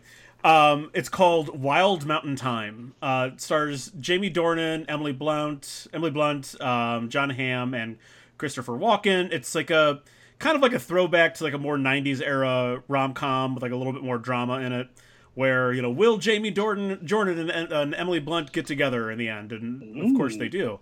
There is a massive fucking twist in this movie that makes absolutely no sense. And if you see the trailer for it, you'll be even more surprised by the twist. So I'm going to go ahead and spoil this movie for you, even though I know Cherry is a huge fan of rom coms. Um, I, like He's got, a, he's got two whole shelves on a bookshelf Yeah. to him. he well, has all just 51st dates. 51st Dates, Sleepless in Seattle. Director's Um, cut, final cut. Actually, real quickly, I want. Could you guys even begin to guess what possibly could happen in this in this Irish rom com Oh, that is oh that biz- that I that I think is that bizarre, and you're going to think is that bizarre? Just Oh, real quickly, no. Dennis. No, because okay, because the thing, oh, because now I just have this other thing in my head that I want so badly to talk about Okay. after this. No guess from Dennis. Ugh. Cherry, do you have any No. guess at all? I have no guess on this whatsoever. Chemma, do you have any guess at all? Uh, I would have. Is What? the No. IRA, the Irish Republican Army, involved in this somehow? No, that would make more sense. Okay. Um, so as it, we get to the end of the movie, Jamie Dornan's like plays like a kind of he's like kind of just a weird, quirky guy. And the reveal when when our two main characters are about to get together, the reveal is that Jamie Dornan, his entire life, has spent his life thinking and acting like he's a bee. what? What? what the fuck? He Wait, thinks I'm he's not- a I'm honeybee. not- Okay, that's what I thought you said, and I am not high right now, so I. Wow, Jesus. And in Okay. response, and in response, Emily Blunt talks about how her entire life she thought she was a swan. What? So this is like this is I don't even. So This is like Wild the Mountain me- Time, starring Jamie is like- Dornan and Emily Blunt. This is like the meta version of a B movie, I don't know what or the fuck this or is. I don't. I speaking of high, did they all drink ayahuasca I there's like there's a before clip, the? there's like a clip in the trailer of of Jamie Dornan as a kid doing a deep sniff of a flower. Um, you get a hint. you get a hint that like this is something genetic because like his um, his uncle tied a tied a rock to himself and jumped in a river because he thought he was a fish. Um, dude, I, I, I, the the people who made this have made like some big time like rom com type movies. I have no idea what the fuck where the fuck this script came from. This makes no sense. Wow. And this movie has uh, this movie has come out. Or It's is going it's to? coming out as we're recording this on a Thursday, Thursday December seventeenth. It's I think it's supposed to come out on demand and in theaters tomorrow. So Wow. Wild Mountain Yeah. Time What what stream what streaming services? VOD. You have to like through your cable or whatever. Oh, okay. Yeah, yeah, yeah. So there you go. Jamie Dornan's really going for the weird, uh, really weird romance movies between this and the 51st right, or 50, Chemma, uh, what room are you Grey. in? I'm I'm in my um, second bedroom, the uh, the where I usually record. I but like okay, so where are you though? Your microphone's in your second bedroom. Where are are you- you? Are you sweeping a floor? No, I'm like I'm in the. It's got to be something with the microphone. Okay, let me. You you sound You like sound like you you're you sound like you're in someone feet else's apartment. Yeah. Wow, are you okay? Hold on one. It's fine. No, it's fine. I mean, whatever. No, Um, it's just peculiar. Yeah, Cherry, throw me something from uh, from the movie suddenly. section here of our of our of, of what we're doing here. Yeah, man, this one really surprised me. Uh, it's with Tom Holland. It's called The Devil All the Time. It's on Netflix. Um, also has Robert Patts- Pattinson in it and whatnot. It was real weird to see Tom Holland in a role that wasn't Spider Man. and so, yeah, I really enjoyed it. It's uh, like based in uh, Virginia and Ohio as well. So it was like, you know, it has some references in there that I can understand. Two um, obviously bordering states. right? And then to double on the uh, hillbilly theme, also Hillbilly Elegy on Netflix too. I really enjoyed that one as well. yeah, I saw a lot of trailers for that. Yeah, yeah. So uh, would recommend both of them for sure, but it just reminded me of the parts of Ohio that I didn't go to. Uh, yeah, Those- I, I those I saw the nostalgic devil all the time. I could not. I I really enjoyed it. Like that was. I told you, Pattinson. I did not expect that from him, and that Yeah, guy can act, man. That dude. That guy can act, man. And like just seeing just the different roles that he's been in this year between Tenet and I mean, the dude's just got range, man. He's got an incredible range. Yeah, we probably we probably shouldn't do too much judging on a teenage Robert Pattinson in Yeah, a, in a, good- YA adapted movie. You know what I mean? Like it's the same reason why like like how people used to just absolutely crush Kristen Stewart. She's a good actress too, by the way. Right, When you're right. when you're not Yeah. 15 Right. anymore, you become better at it. Just, uh, just not vapid and and just void of any emotion. right. Dennis, how about you, man? Oh my god, I'm I can't wait to talk about this. Okay, so we're again we're recording this on uh, December seventeenth. Thanks. I believe this came out on December thirteenth, which was just a few days ago, on Lifetime. And gentlemen, I'm talking about a recipe for seduction Damn right. the movie Yeah. speaking of people that can act the one and only mario lopez Latin heat, as, baby. Cur- as colonel sanders oh my oh, god Oh, I can't wait to see i this. couldn't Like, okay first of all oh okay i was disappointed in that it's only 15 minutes long Right. I thought we were gonna get to really enjoy some quality fried chicken movie action. But in that 15 minutes, so many things happen. In the, in the span in the span of about a two minute scene. Uh, okay. I almost don't even want to give a synopsis because how can you do that to a 15 minute long like short film?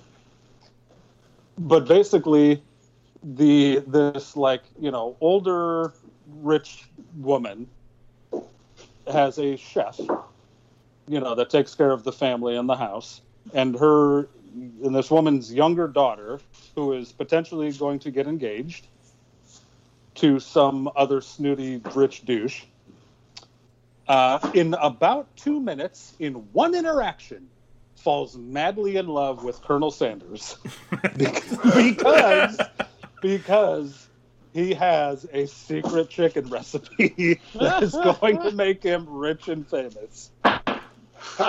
That's the sound. That's the sound pull right there. Oh my god, unbelievable! I've like in in the terms of storytelling, it, it's how that happened so fast. It just blows my mind. I I couldn't in I couldn't in a hundred years write a script where like the like the quickness with which things happen uh, actually occurred. Is there anybody else like recognizable in the movie, or is it just Mario Lopez? is No, person you see? Mario Lopez, I think, is the only recognizable person. Everyone else Okay. is, I think, quite literally, I, I, I, I believe, two two people. Um, I might have to be corrected on this. Are soap actors. Yeah, I I was gonna say it's probably soap Yeah. actors or Yeah. like the Lifetime, the side the Yeah. side characters that show up in Lifetime and Hallmark movies all the time. Exactly. Yeah. And there is one scene in this movie that is so amazing where Mario Lopez, aka Harlan Sanders, is, ki- is kidnapped. and I can't say that enough. It's so funny. Is, Is it gonna be like McDonald's or something? no, no, no. He's kid.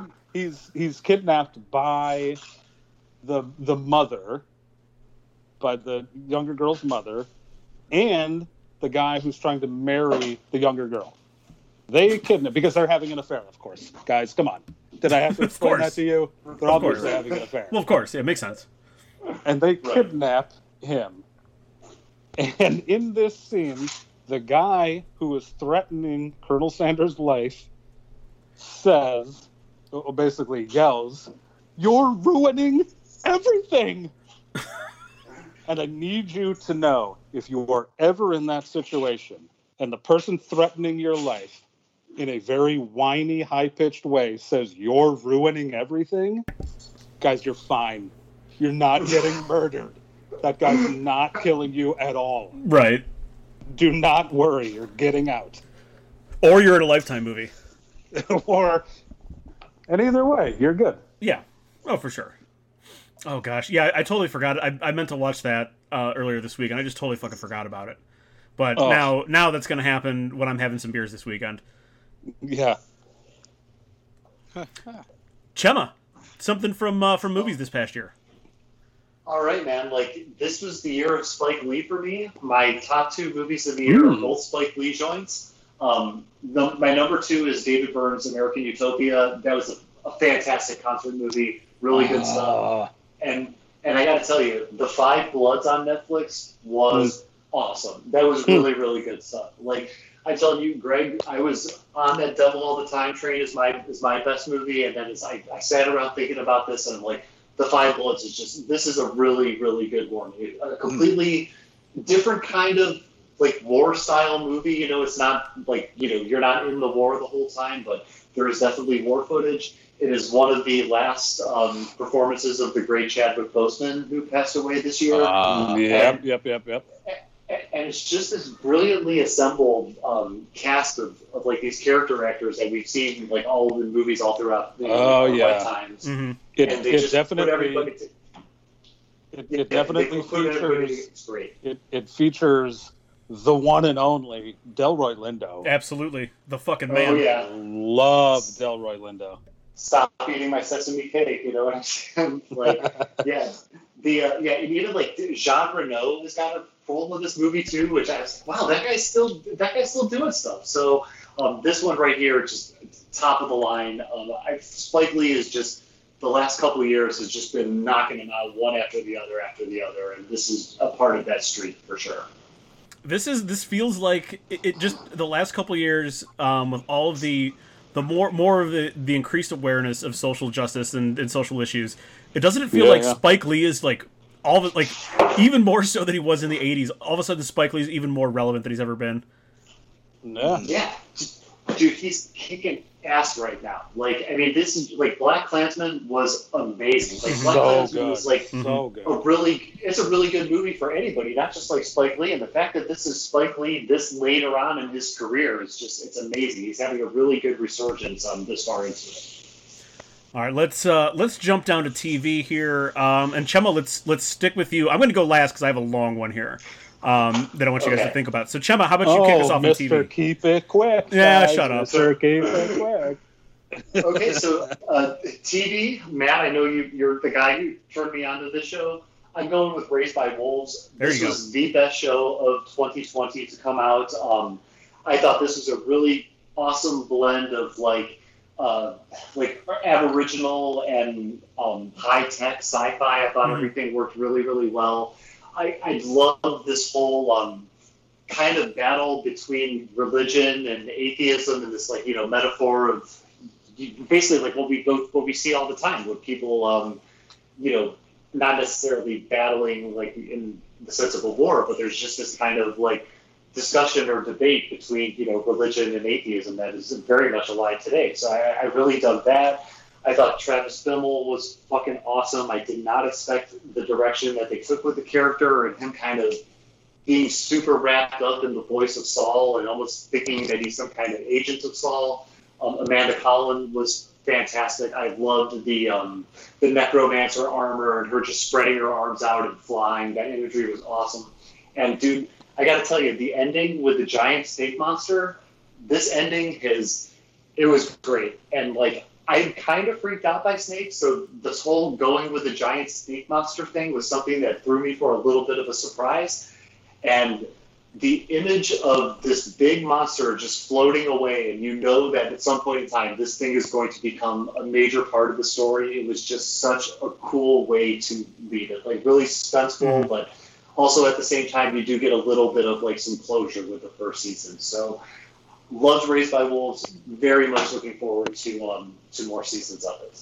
it was excellent and just to sort of quickly just to sort of continue the religious metaphor um, the the snake emerges on the tropical side so it's the snake in the garden of eden Oh, okay, okay, I gotcha. Okay, and yet, dude, I I know that this planet they have all these lands to explore, and I'm hoping that we could, in, as the seasons go on, explore more of this planet. So- yeah for sure uh, dennis how about you man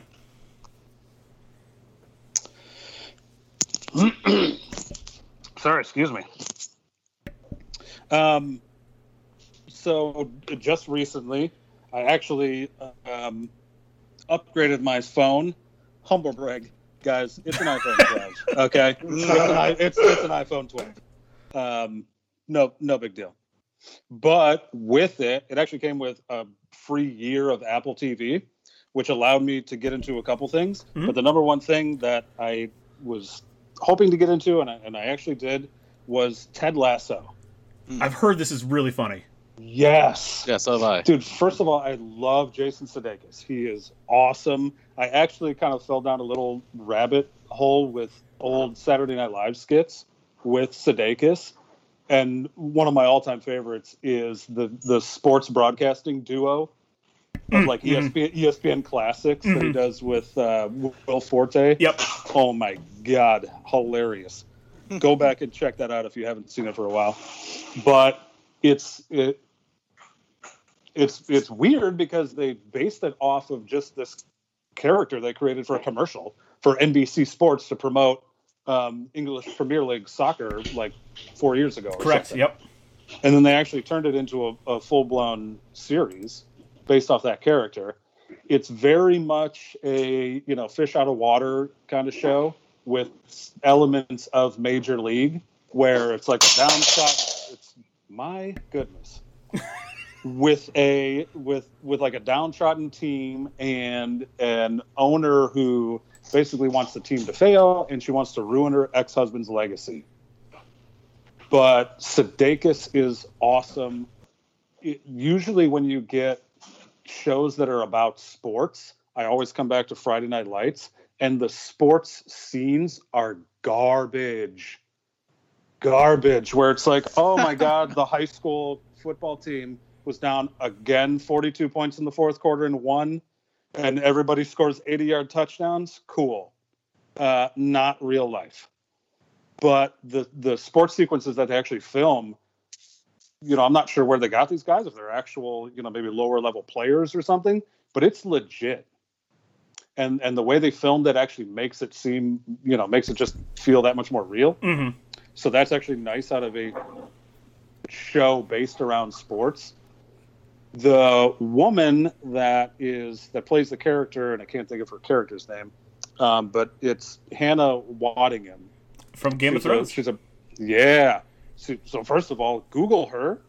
go, Oh, we've- oh, Cherry, okay, Cherry, okay." Cherry, Cherry, and Chemma and I had this discussion about Hannah Waddingham already. Dude. Um, when we did a when we did a Thrones episode together, I told Yeah. him I'm like I'm like go ahead and Google Hannah Waddingham. She plays Septa Manila, and you will be fucking Yeah. shocked at what this woman looks like. uh huh. She's ridiculously Crazy. hot. Yeah, right. Um, but it like Sudeikis is is funny and and like the actors and the story is like charming and it's really really really well done. I highly recommend Ted Lasso. It's worth it.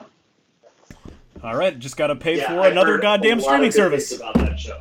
Right? Yes, App- Apple TV, not a sponsor. Not yet, but if we keep asking, we'll see what happens. Well, huh.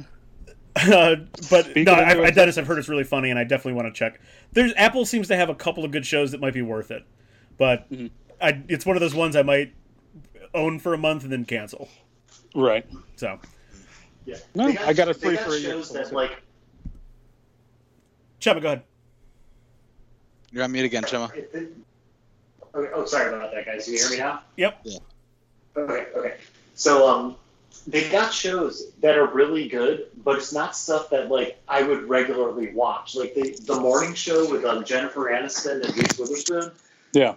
J- Jess was watching it, and I was watching it, you know, because she was watching it. Turned out to be really good, but it's not like, oh my god, I got to break the door down to watch the Yeah. morning show. Right, exactly. Uh, Cherry, how about you, man? T- TV thing that you found most most interesting from this year? Yeah, man. Um, Lovecraft Country on HBO. I was super into that show.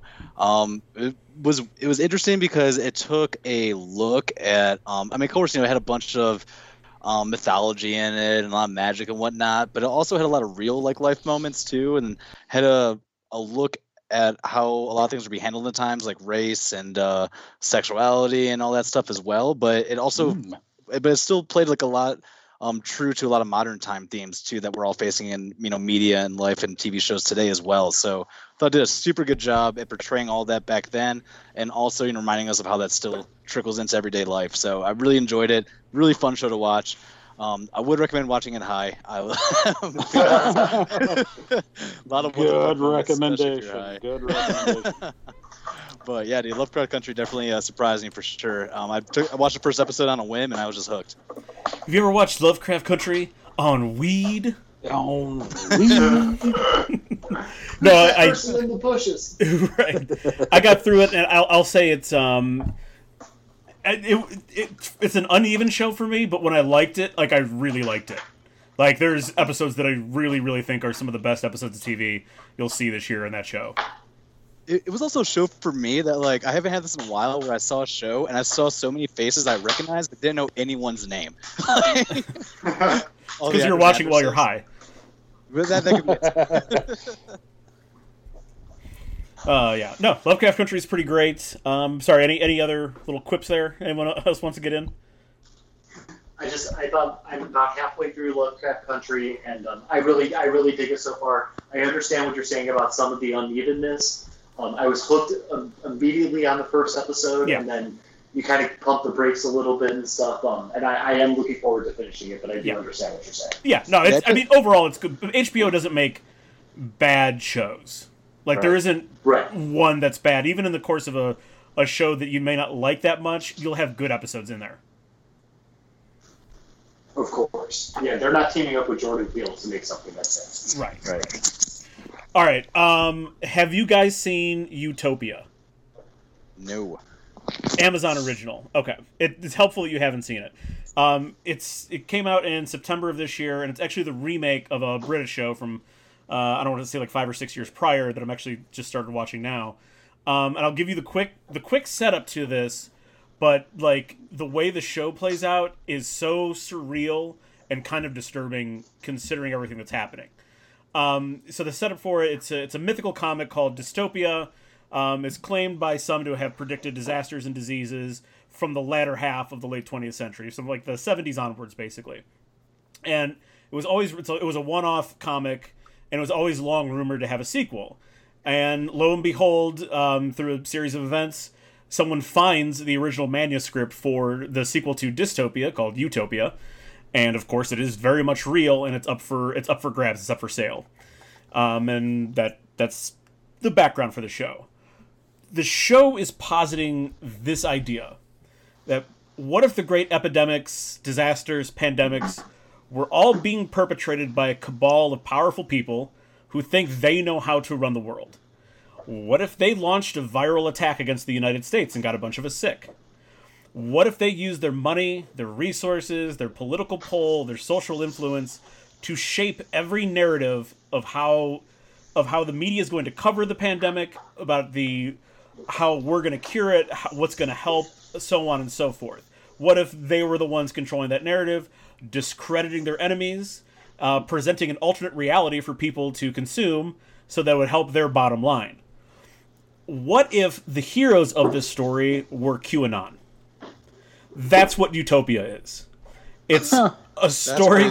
It's a story about an a, about a mass ep- or uh, in this case an epidemic in the United States, and the people that are going to uncover it and get to the bottom of it are the kook conspiracy theorists that live in that literally live in bunkers, and they're the ones who know the truth, and it turns out that they're right.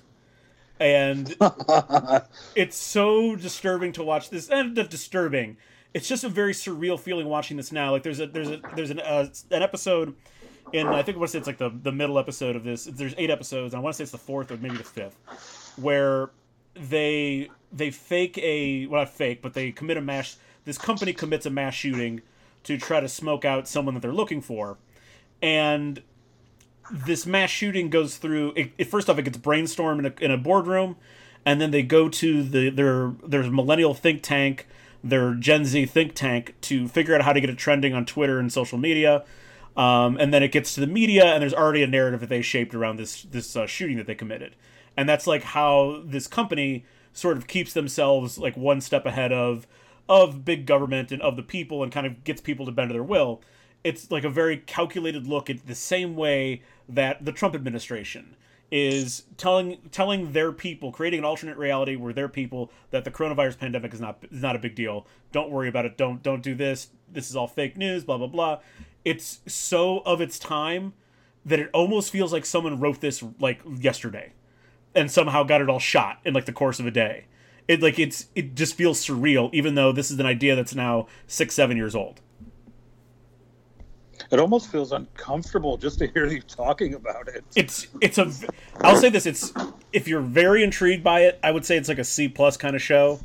Um, i think the british show is a little bit better. Um, i wish i could mash them together because there's elements from both that i really like. Like in the british one the comic you, don't even like see it until like the sixth episode or fifth episode.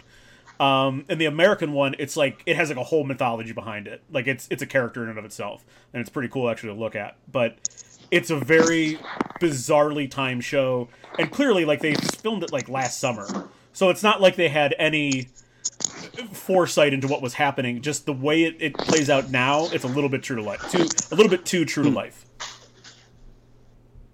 And that's uh, that's Alden Ehrenreich, right? Like the uh, the guy from Solo. no It's, I thought he was in a show on Amazon. no definitely not Okay. Okay. Sorry it's a about bunch of it's a bunch Got of it. people you've never heard of Rainn Wilson and john cusack Huh. Okay, gotcha. Okay, gotcha.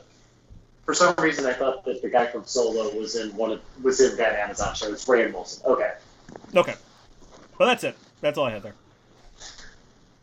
No, I'm gonna have to definitely check that out, dude. Because number one, I need more shows to watch, and uh, something like that that is insanely topical for not being written at this time is I'm, I'm all for that kind of stuff for sure. it actually comes with a disclaimer at the beginning of each episode that it's not based on what's happening now Really, that's interesting. Yeah. So there you go, Utopia. Um, I don't know. It might be worth your time if you're really that curious about how. But I mean, it, it plays out in a very bizarre way that is a little bit too uncomfortable. Although John Cusack's very good in it, so yeah, whatever. Um, where are we here? Uh, Dennis, do we? Are you up right now?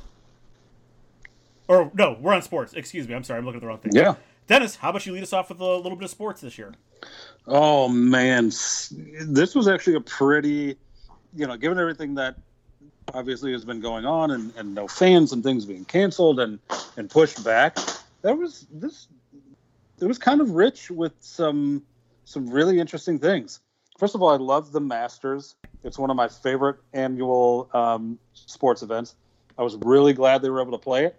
Got it in in November. It was fantastic. Um, weird to see that event without fans.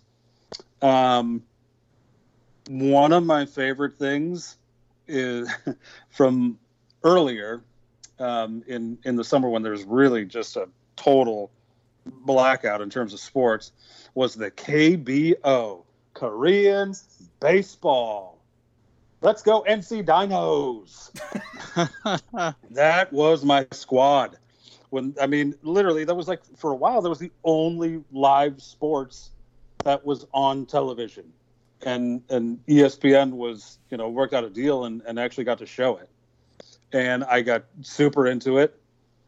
It, but it was interesting to watch another professional baseball league and kind of how they operate, and you know their youth development and everything is like based on well you got to be their emphasis is on hitting. So it's all like watching korean baseball if you're really familiar with college football is like watching the big 12 Oh yeah, it's, it's, it's 100% offense. Yep. they put almost no emphasis on fielding throwing uh, situations barely uh, emphasis on pitching. It's just there i can't even tell you how many comebacks there were after the seventh inning. It was almost like every other game. Somebody was coming back from five runs down to to win a game in the ninth inning.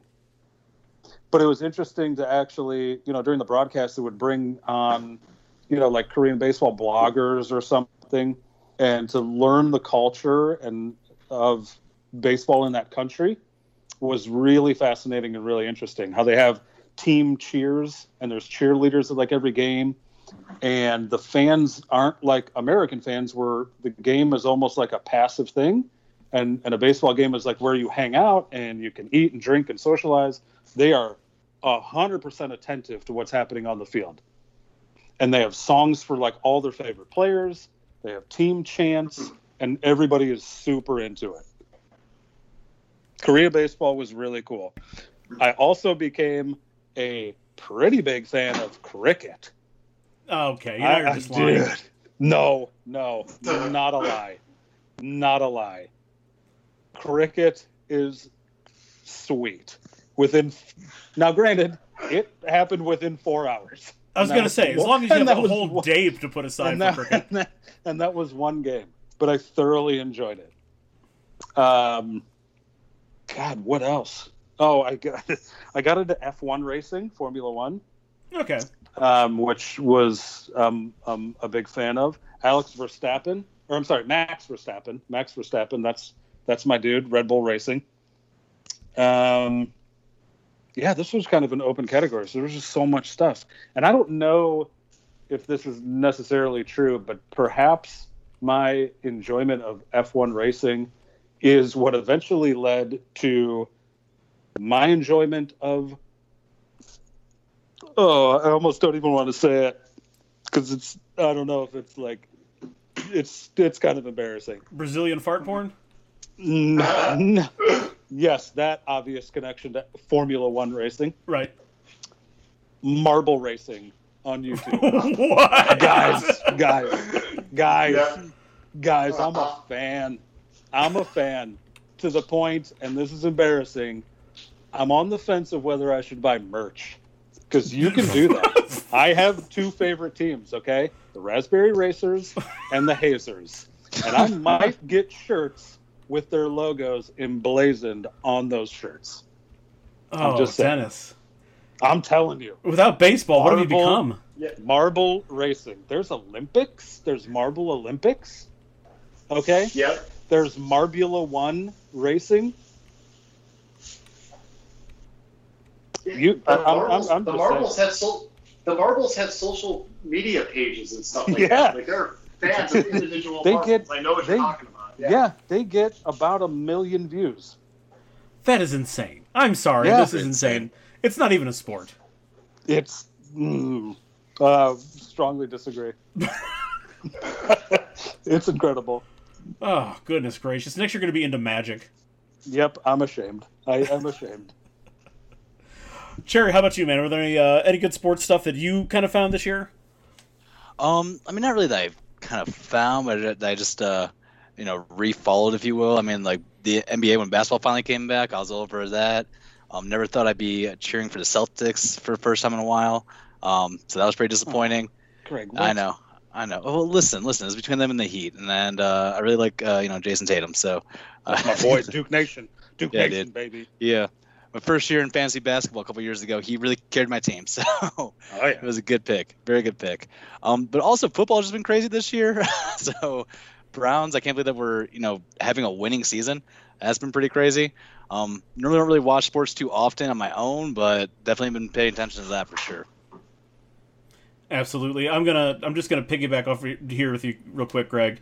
That like we're sitting here in, in mid-December, and I'm still fully engaged with the Browns. What a what a delightful surprise. I've Right. normally checked out at this point. Like it's it's Right. just on to I'll watch you know maybe like a quarter or half of the game. Inevitably we're down by 26 or whatever, and I've checked out just thinking about like, boy, who are we going to draft next year? Like, what's is Trevor Lawrence going to be available where we're going to be drafting? Because we're never only a couple times we've been bad enough to just go number, straight to the number one pick. Um, so it has been a delight to just sort of enjoy like mi- there was the 0 16 season. I missed four entire games and I did not give a shit because I didn't miss anything. Um, so it's been really nice to have that. I, I would like to. I am. I am so fucking. If this season doesn't call for a more unified college football um, front office or, or organization, I don't know what will. The Big Ten had the biggest strategic error, um, you know, along with the Pac-12, but the Big Ten led the charge. They were very convinced that everyone else was going to follow them in shutting the leagues down, Right. um, and then they just didn't because the South doesn't give a shit um, about how many people are dying. So, you know, so the Big Ten looked stupid there.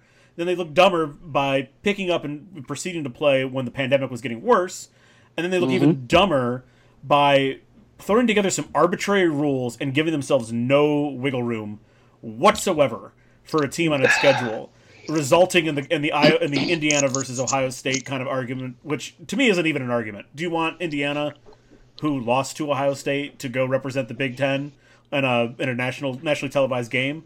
I don't think so. Um, Right. This is. I, I, I don't want to stay on this topic too long, obviously, because Matt, you and I could be on it for a Oh, long for time. Uh, It's very clear Ohio State runs the Big Ten. Yep. And if if they're not the focal point and they're not the ones being fully uh, representative of the conference, the conference is panicked. Yep. Exactly. They- And they- I think, and, and honestly, I got to, I, I have to say, I don't think Ohio State deserves to be in the college football playoff. I think if they Eh. make it, it's absurd, and I think it completely discredits the entire system because what it means is none of these games mattered. It was predetermined as soon as they started playing who was going to make it to the college football, and everything after that was set up to make sure that outcome took place. I mostly agree with you, but also if this if the if the playoff committee had its way, keep in mind they ranked like five SEC teams inside the top twelve. Um, one of two of which have two losses uh, to bad Right. teams. So if they had their way, it would just be Alabama, Clemson, and two other SEC teams. No, they they, need to way. try to be somewhat representative. Right, But basically, but- what it says, if you are not Ohio State, Clemson, Alabama, and probably Another just SEC team. one exactly, right, go you don't off. matter. Yeah, I I have I at some point in time I'm going to unfurl my solution to this, um, and it basically involves chopping up Division One into three different tiers, so that like the top forty only play each other, the top the next level forty only play each other, the bottom the bottom forty only play each other, uh, roughly speaking. But yeah, the Big Ten looks dumb. College football needs an actual oversight body that will force can force any of these schools to do anything because individually, like you, but this this is where I do agree with you. Individually, Alabama, Ohio State, Clemson, even Notre Dame, they're way too fucking powerful for their own good. Mm-hmm. Right. Yeah, I'm telling you, like they, the Big Ten and everything like that, they really do look bad after this whole thing. Like for a second there, I thought maybe with them calling off the season with the whole, hey, we might resume this later, that they would somehow look to be the intelligent people, like that they would have come out looking really smart at the end of this. They really don't. They really, really don't. And I, I will tell you, like, I think that Ohio State, as far as the eye test, they definitely passed the eye test as one of the top four or five teams in the country. And, like, I, I think that, you know, provided they beat Northwestern, they're going to end up in the playoffs. But there's Sure. just so much w- weird precedent that's going around right now that there's just no way that in the future they're going to be able to continue this 14. It's going to have to be expanded into eight teams because there it just looks really crazy that hey, this team really played four or five games.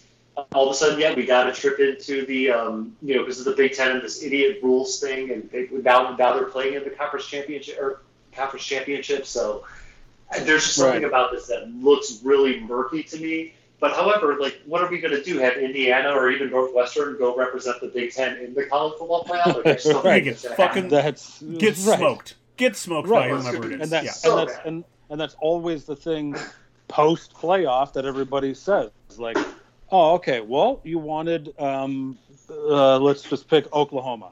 Okay you wanted oklahoma in the playoff you thought they deserved it? Okay they got smashed by 40 you know against Yeah. alabama or something. You're like okay well that's what you get. The the Big Ten is dying for Michigan to be relevant again. Dying for them to be relevant again, so Yeah. they can have a better, or even Penn State to bounce back, so they can have an argument about how good the conference is. But because right now it is an absolute joke. Yeah, no, you're definitely right on that, man. They are waiting for something to be another gold standard football team, like it's just something to bring relevance to that conference because it's it's very difficult right now. when Indiana is the uh, is a torch carrier for the conference. Chemma, how about you? What about uh, sports this year? Stuff that you liked? Okay, so number one, it was really cool to uh, live in the city that won an NBA and World Series title, even though we really didn't get the chance to enjoy it the same way that uh, we enjoyed a championship in 2016, just going out and being amongst the people. So it was cool to you know at least have my interest in basketball and in baseball be you know there's a, we have a dog in this race, so it was cool to be able to follow those two sports all the way up into the end and to end with- on a positive note. And I am with you guys on this thing with the Browns. I am absolutely loving this ride, man. Like it's a whole different team.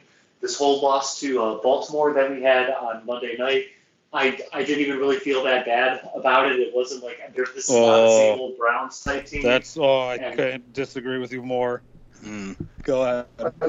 No, I t- like for me personally, like I just I saw a different team out there on Monday night than what what usually happens, and I'm very excited to be to be a Browns fan uh, again and then not have to focus on the draft right now. Denny, your disagreement, your dissent. It's oh man, that game did not feel good. But the part that, or the conclusion, or whatever you want to call it, that I kind of came to, is that this is a different. It feels like it is now a different organization. Yeah. and it's a different football team, and it's a obviously you know a different coach, and everything that we've felt over the last you know dozen years and and, and much longer feels different. And not only does it feel different, it looks different. We can see it every Sunday. Mhm. And for so many years, the talk was always, oh, man, phew, tough loss. But you guys played really well. So that was good. You guys look like you're getting better. That's not acceptable anymore. Not with this team and not with the direction that they're heading and not with this organization. The comments of, you guys looked really good, but you lost to a, you know, tough division opponent. Nope. I don't accept that anymore. Uh, Cody Parkey has been, I, I commented on something that Pagel put out. Cody Parkey's been so good. Our kicker's been so good until it came to that game and it made the difference. And so all the good things he did in that game against Baltimore was unacceptable. That's how the organization has to look at everything from now on. We played well, but we lost. Dennis is. Yeah. So there's is- no more there's no more being happy about the way we play. I'm seeing. I'm A loss is unacceptable. right now. I'm, I'm picturing Dennis in my head, wearing like a big pair of sunglasses and a visor, and he just he's snapping a clipboard in half as he says this. Absolutely. Yeah. No, And then I'm so grabbing you make a- another clipboard to snap to that smash clip. that one. Yep. no, I mean, dude, you make a really good point about like just this kind of stuff being not acceptable anymore, and that is all you know, just largely in part due to the culture change that has been in Cleveland and everything like that. And with this team and Stefanski, just in less than a year and via Zoom and all that stuff, who's completely Right. reformed this organization. And I guess maybe there's still a little bit of me that is the the Browns fan that we've all come to know and you know basically the, the Browns fan that we've seen over the last uh, you know 10 20 years or whatever it is so I guess like I will get to that point in time where this kind of stuff is unacceptable I'm just I'm not ready to be on that just yet there's still a little bit of the old ground standing me I gotta shake off Understandable. Understandable. Cherry, why don't you uh, lead us off here with with some pop culture? Yeah, so pop uh, culture being a little bit more open to you know whatever it's entertainment entertainment adjacent. I would call pop culture. Yeah, absolutely. Well, um, I'm not sure if you consider this, you know, pop culture, but I do. But um, gaming is definitely taking a big uh, step in the fore- forefront here, especially with everybody being isolated. Um, so I thought that's been super interesting. But listening to podcasts um, about gaming, getting a lot to it myself. But you saw things like Animal Crossing just take huge sweeping numbers across the nation. Even games that came out like a couple years ago are getting popularity again, like Among Us, because people are streaming them, right? Right. Um, so millions of people Twitch. playing these games. Yeah, Twitch exactly. feeds. Twi- Twitch feeds and all of that has been helping a lot. Um, so I think gaming is just booming right now because of uh, COVID. Ironically, even though they do have developers working remotely and whatnot, um, but you see so many memes right now, especially with Among Us. I mean, come on, there's so many memes out there. Um, so I think it's really cool to see uh, gaming taking a big uh, center stage, if you will, right now during all this. I'm I'm really glad you brought it up too because it's it's become a vehicle for you know for Travis Scott to drop a concert in Fortnite. Um, Right. It's, you have uh, you have uh, Ocasio Cortez playing Among Us. On a I mean, you had Twitch stream. Biden Island and Animal Crossing. Right. Like yeah, Biden has Animal Crossing. Like it's it's now a place people are finally certain people who you know who want that sort of influence are finding finding a community in gaming that really probably didn't exist until you know until the last couple years.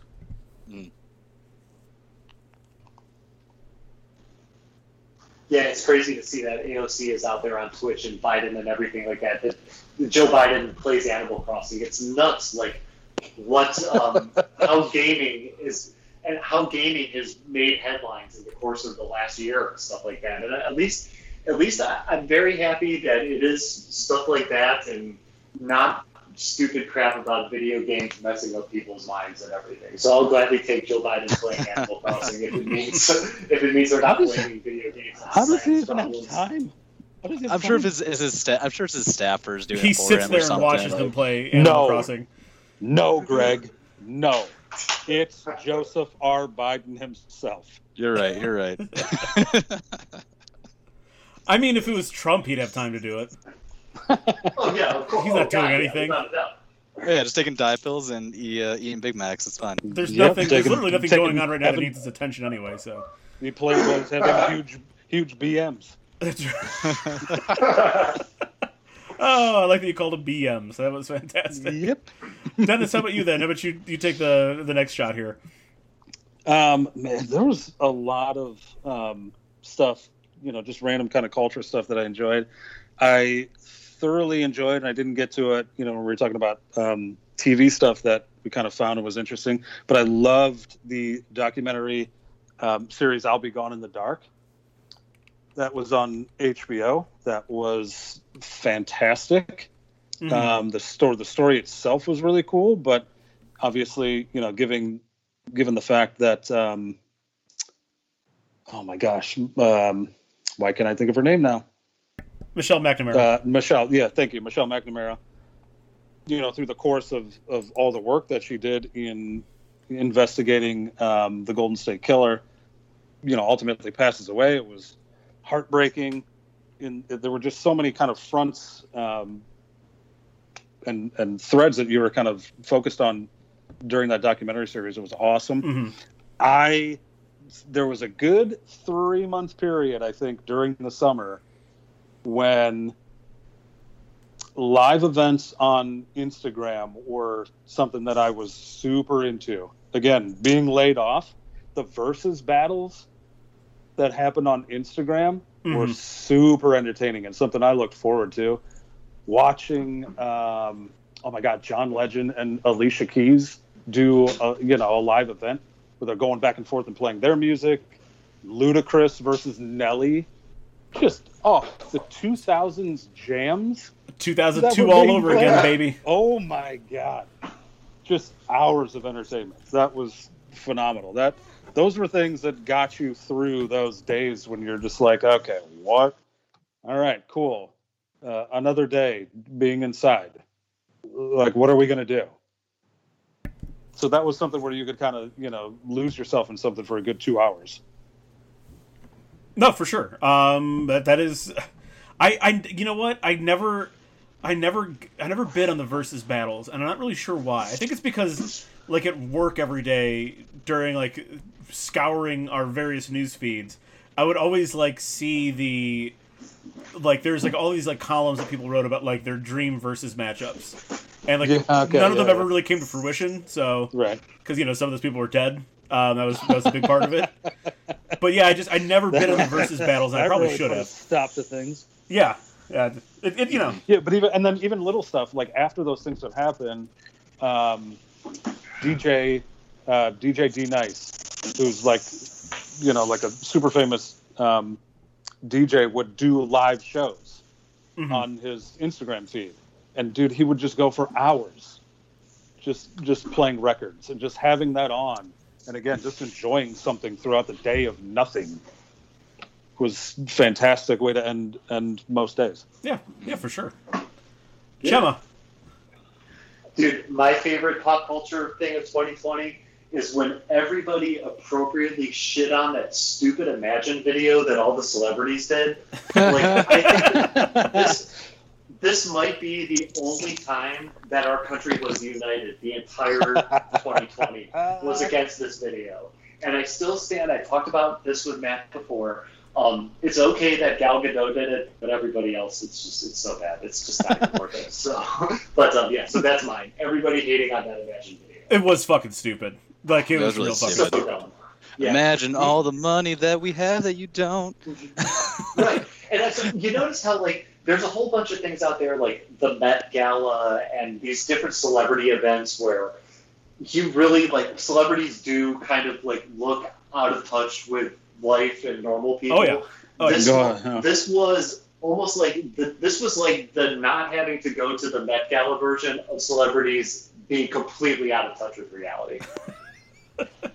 It's so true, and you're right. Gal Gadot can do whatever she wants, but everyone else, Yeah, go fuck yourselves. It was, it was exactly. that was one of those that was one of those things and for like our conservative for our conservative uh, clients that they're like talk radio clients um, that want more conservative news. That was like that was like the sharks coming to feast on a dead body. Bre- Breitbart and fucking Daily Wire, Daily Signal, all these like websites were just having a field day with it. It was so Oh, stupid. the Hollywood elites. Exactly, exactly. The damn Hollywood people. Those West Coast liberals. Oh my goodness. Um, good call, Chemma. Um, you guys, I got to talk about OnlyFans real quick. Uh, since we brought it up, before, since we brought up Chemma's Is OnlyFans, is this, by the way, why does that sound like it's a plug for something? It- Like it's Guys, I just want to talk about your OnlyFans real quick. OnlyFans? but seriously, it has simultaneously helped mainstream pornography and make it jump the shark so fucking fast. Um, Ch- like Chemma, you're you've obviously been with Jess for a while, so maybe this maybe between Dennis and Greg, um, you guys can back me up on this. Um, if you're if you know that's if you're if, if you're familiar with like dating apps, but and I, Greg, I know you are, so it's fine. Um, I, no, because like we, Greg and I are, are creeps when we go to Bowling Green. Um, but, but I mean, Um, I, like I hate that he's right, but but how many times when you're on like Tinder or Bumble or whatever, how many people as, as the pandemic wore on, how many more women had an OnlyFans to to sell on Tinder compared to the very So start? many, What's that, Greg? So, many. Oh, I'm sorry, Ev- I'm gonna say just so many all the time, everywhere. It, like it literally like you'd see you'd see like one or two women you know sprinkled in, and all of a sudden you get through like six, seven, eight in a row. Everyone has an OnlyFans. Everyone's selling themselves, which I don't care. It, it's not what like the that's not my concern about it.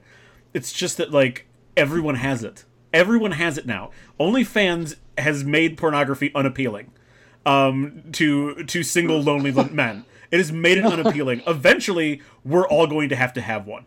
It's just going to be something that you do.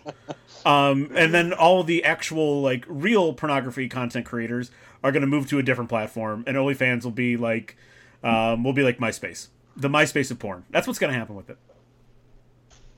Yeah, Number for one, sure. Could not agree with you anymore on that.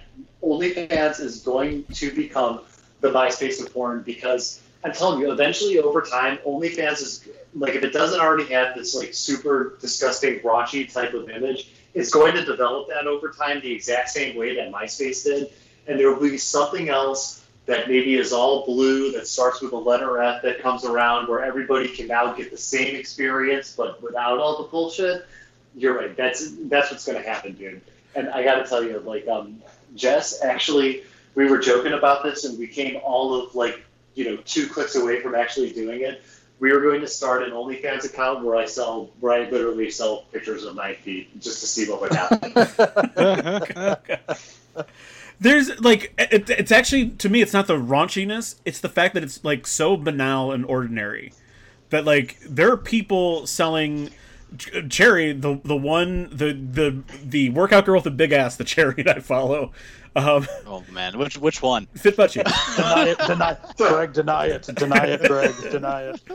Um, no, she has an OnlyFans, and it's like thirty dollars a month for like partial like nip slip pictures. Apparently, like it, that's what that's what I mean. Like it's gonna be so banal and stupid that like everyone's just gonna be like, why why would I ever pay for this? This doesn't make any sense. Yeah, I mean, especially when everybody's able to offer themselves, like basically to offer services like that on an individual level.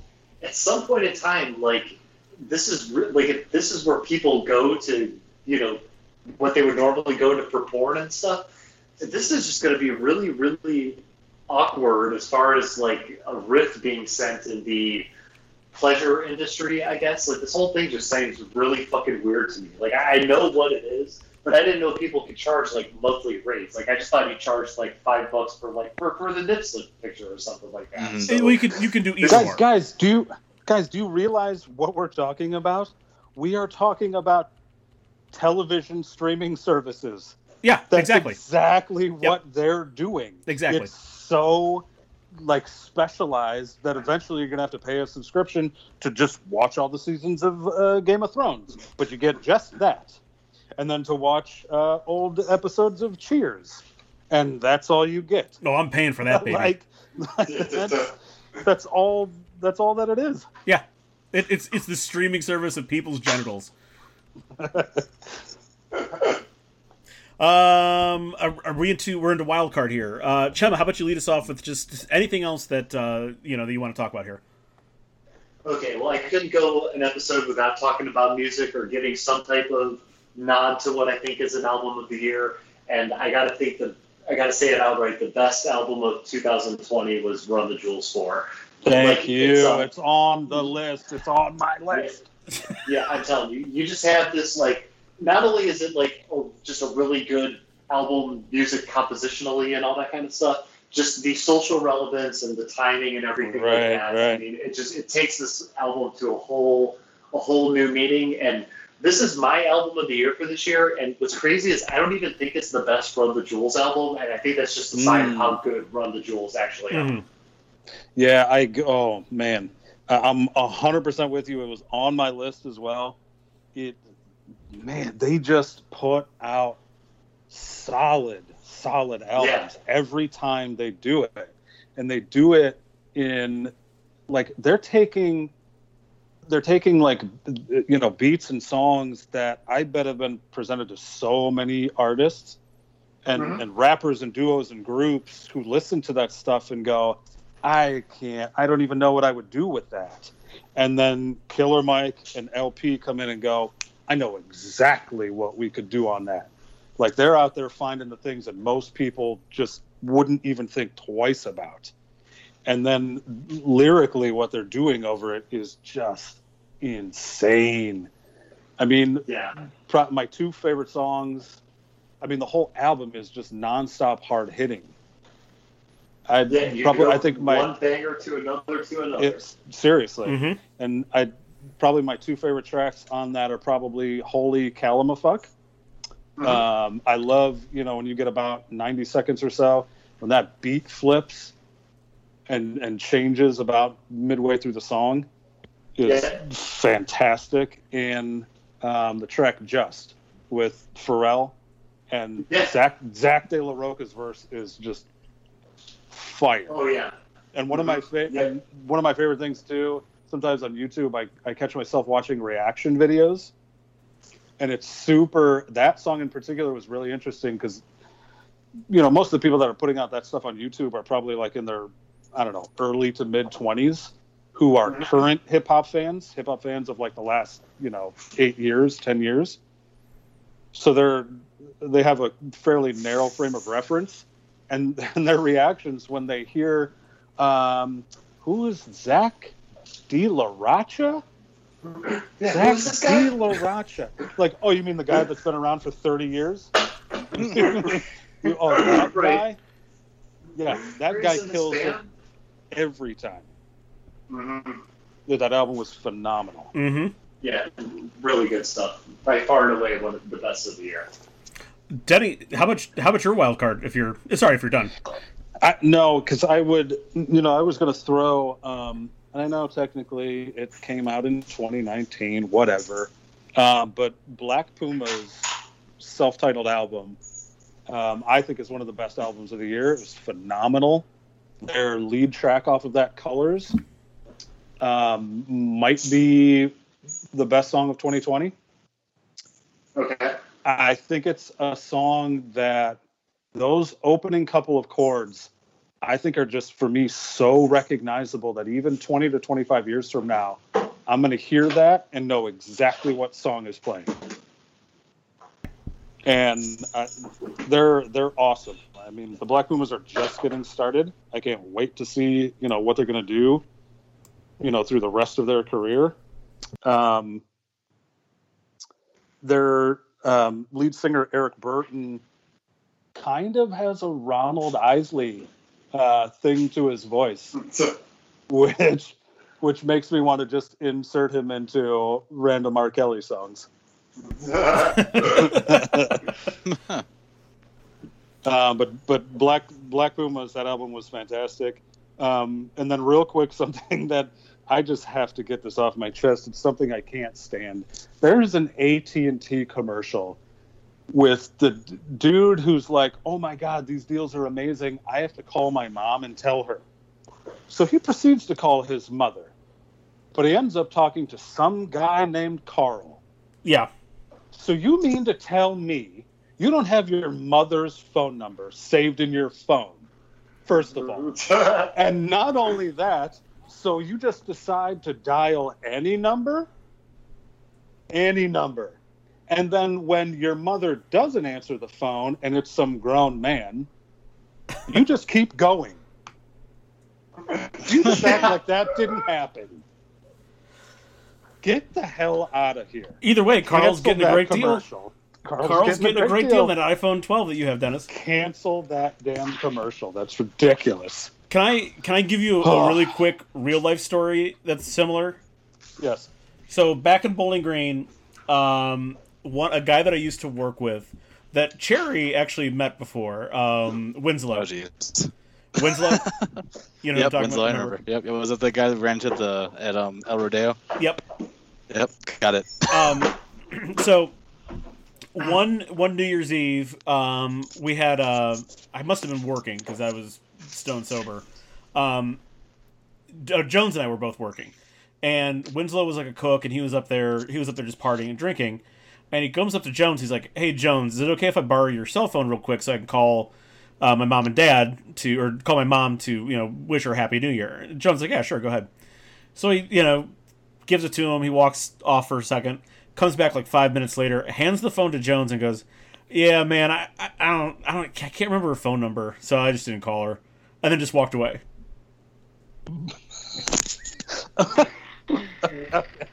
What? I can't. that's, that is, I mean, for me, that's the only phone number I actually remember. Right, Right, There's right. so many, like, I mean, I can remember, like, phone numbers when we had actual landlines, right. You know, from, like, from, from our teenage years or something. Right. I could still remember some of those phone numbers. How, I, well, I just, that's just, it's, If, if you meet Winslow, you un- I'm you'll understand. enraged. I probably would. Yeah. Anyway, uh, Cherry, your uh, your wild card. Yeah, my wild card. Sorry, I accidentally scrolled too far in my notes there. Oh, perfect. Um, so something that I found really interesting this year. Um, I'm probably gonna talk about comedy a lot during all this, right? But just really interesting how comedy has evolved and adapted to all this. Um, I'm not sure if you all seen it in the areas that you're in, but there's been a lot of drive-in like um movie theater shows, like the outdoor movie theaters, Mhm. and comedians have been doing drive-in shows like that. You know, projecting themselves on the big screen. People pull up, they dial into the radio, they honk their horns when they're laughing at something. Super interesting to see. And even with the vaccine rolling out and stuff, I definitely imagine venues picking this up a bit more as a tradition in the future and just to be safe and whatnot. So I thought that was super interesting and just to see how comedy's evolving and adapting to everything right now. Um, and also comedians are doing Zoom shows and stuff, and that's just I personally don't do Zoom shows because I just think I'd just fucking bomb every time on Zoom because I don't can't see my audience. well, you can see them, but you know it's just weird to make people laugh on a screen. Um, but yeah, I don't know. It's really interesting to see how entertainment right now is adapting in general. So I'm very interested to see how that evolves in the future. Yeah, because Saturday Night Live for a while was doing that. They were doing Weekend Update. Mhm. You, you know, Michael Che and, Right. and Colin Jost, and they were doing it with like, uh, you know, like I don't know, nine people like on a Zoom call, and it was super awkward Right.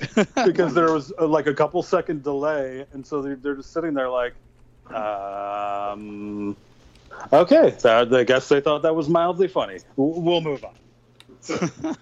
It's it's sort of the same Dude, way that I'd like if you if you watch any of the late night shows, like when Colbert does a monologue, and you're just kind of sitting there like, no with no audience reinforcement to the joke, and it's, it's very like ah, interesting. I I don't know about this, but okay, let's. You got to do what you got to do. And there, so there is a. Uh, damn it! Sorry, I keep cutting Chum off. Um, uh, I'll try to be real quick and then go to Adam. There is a comedian who had a special on HBO a couple years ago that I remembered seeing, uh, Drew Michael, and the entire special is basically just him by himself, like you know, in kind of an open studio space where he's just Mhm. walking around telling jokes and it's hilarious. But you're laughing on your own. Right. So the points in the in the special can be, uh, for me, like some stuff was, I don't know how other people would respond. I know I was laughing my ass off at some parts that other people may not have picked up on, or took, and and didn't laugh because they didn't have a cue. They didn't get a cue from somebody else or, or an entire group of people. You had to figure it out for yourself. I thought that was super interesting. If you get to see it, it's again Drew Michael. Yeah, for sure. Harland, Go ahead, Harland John. Williams does. Oh, sorry. Har- Harland Williams does one of those too, where he's like in the middle of a desert or something like that, telling jokes to, to no audience. Right. And it is it is a completely different like perspective on comedy. I mean, like or even or a comedy experience. I mean, just sometimes I'm not going to lie, it is cool to have a little bit of a uh, hey, by the way, you're supposed to laugh here kind of nudge. You know, like maybe as you're even trying to figure out a comedian's style of stand-up humor, sometimes it's nice to get pointed in the right direction from the audience. But it is almost like a completely different like you almost have to adapt to a completely different situation where you're telling whole new kinds of material that um, you know could be formatted for a lesser type audience and stuff. And I saw I went to one comedy show um, during this whole time. It was a socially distanced comedy event, and you go you go to this uh, event and like there are some comedians there that um, you know it was it was pretty obvious that like they had not been at this for a while, and there were some that um, that you could clearly tell were just doing Zoom shows and hadn't been in front of a live audience before. And then all of a sudden, Iliza Shlesinger shows up and is like a fucking rock star and doesn't like and doesn't like she just did it like two days ago in Madison Square Garden. So Right. Um, and would probably was- do that same performance the exact same way if she were in her bathroom. yeah, Right. Like that's how yeah. good, you know what I mean, and well prepared that yeah, stuff. it, is. it was it was really interesting to see like a wide net cast of different like comedic talents and stuff, and it was really it was very very easy to draw the line between somebody like Iliza Shlesinger and even this guy who is the host is this guy named Matt Reed, who is just this really good looking dude, but was nowhere near the comedic like presence as like anybody else on the um, on the bill. Mhm. Yeah, I mean, it's been a really weird uh, time to adjust and whatnot, but I mean, you know, comedians were narcissists and we're down for uh, punishment as well, you know, so we're uh, definitely need to keep doing whatever we can to get attention. So if it means doing socially distant shows or Zoom shows, we'll find a way. I think you mean masochist. Yeah, think... Masochist. That's what I meant to say. Yeah. What did I say? Right. Uh, narcissist. So yeah. Oh, we're the that too. It's fine. Yeah.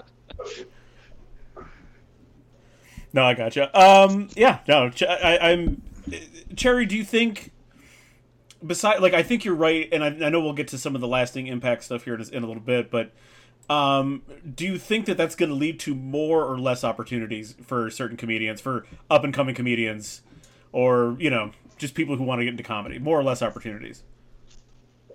I think in a way it's gonna, to an extent, give them more opportunities because once things start leveling back out and we start getting a bit more towards you know normalcy, the comedians that have been doing this for a while, or even like you know like your people like me that have only been here for like a year and a half, but we have enough experience, you know, to be comfortable. Like we're all gonna be kind of the same playing field. Like we're all mm-hmm. not gonna have performed in front of a live audience in a long time, or very sparingly, if at all. And it kind of does level us all back to square one, where we have, you know, set lists that we did a year ago, and we need to come up with new material. And new comedians, you know, of course, they're coming with new material as well. So it's kind of an equalizer in a way, to an extent. Of course, experience, stage presence, reading a crowd, that's all going to come with time. But to an extent, it's kind of all putting us back a little bit towards uh, the starting line in a way. I gotcha. Yeah, no, that makes perfect sense. Just, yeah, Just curious how you how you kind of see like this little. Um, I guess it's more than a bump in a, a bump in the road, but you know what I mean. Right.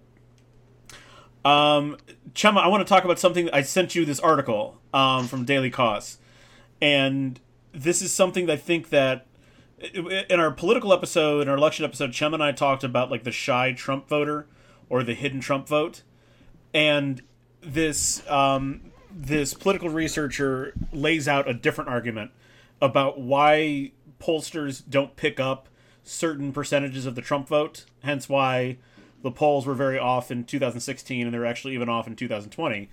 Um, in in in a, in a certain way, they were off. Um, um, it's not so much that there's shy Trump voters; it's that Trump voters are only showing up when Trump is on the ballot, if you will, um, and they're voting out of spite and nothing more.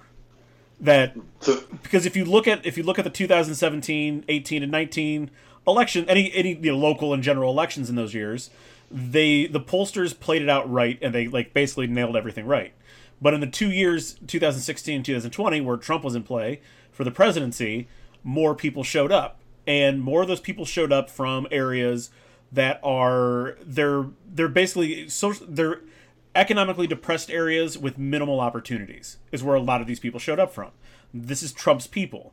So they're people that are showing up and voting out of spite for what other people have and this there's a whole I, I don't want to get like I don't want to just basically recite the article, but like there's a lot of really good points about like the makeup of where these voters are coming from. Um, like I said before, they don't they don't turn out for you know for midterm elections or local state level elections. Um, they're socially disconnected. Um, they live in shitty areas with minimal opportunities, and they're they're basically voting for an agent of chaos because their lives are so shitty that they might as well make everyone else's life shitty and that's really what the Trump vote. I mean, there's obviously hardcore Republicans that are just going to vote for the letter R no matter what, but I think there's a very significant percentage. I agree with this article, and I, there's a very significant percentage of people that just don't give a fuck. So why not vote for someone else who doesn't give a fuck? Hmm. Yeah, dude, after reading the article, yes, this whole group of people that carry the burn the house down type mentality and everything, these were the type of people that came out and like and were Trump supporters. Uh, crazy that they align themselves with the Republican Party. I don't know. I mean, it just it seems like weird that if you are one of these burn the house down types, that you would not affiliate yourself with some type of political type thing. I don't know. It's just like when millennials say they hate labels, but then call themselves millennials and label themselves. Right. So, so this whole this whole thing, like, uh, it definitely makes sense because um, now the type of people that I know that are like that are these type of people, and we have them in our Facebook feeds and stuff like that. And there are people that we know from high school that are like this. And these are these are the dudes that like retweet Alex Jones stuff and like the conspiracy, you know, um, like websites and everything like that. And this is their like source of news or whatever. The government's out to get them, all this stuff. So let's bring lizard in, people. Yeah, the lizard yeah. people. Like so, so, so they're just like, hey, let's vote for this guy who you know, whether it's because he's such a shitty leader or maybe it's because that's what he, he they think that he's going to do. Hey, let's just vote for the guy who's going to bring the whole thing down with us, you know. And and you're right; they come from these areas where, you know, it could be like um, like Bellevue, Ohio, you know, which is going out west, like somewhere in between Cleveland and Bowling Green, like a little bit south. It's off of Route uh, Route Two going west, or yeah, Bellevue. And so like this area, you drive through it and it's like at one point in time it looks like there was a steel mill or something there you know it looks like there was some sort of industry that just left the town. Mm. and these people are mad because those jobs maybe went overseas or something. There's some way that the federal government screwed them over and this is their way to get one back on the world. Dennis cherry any thoughts? Yeah. Uh, definitely.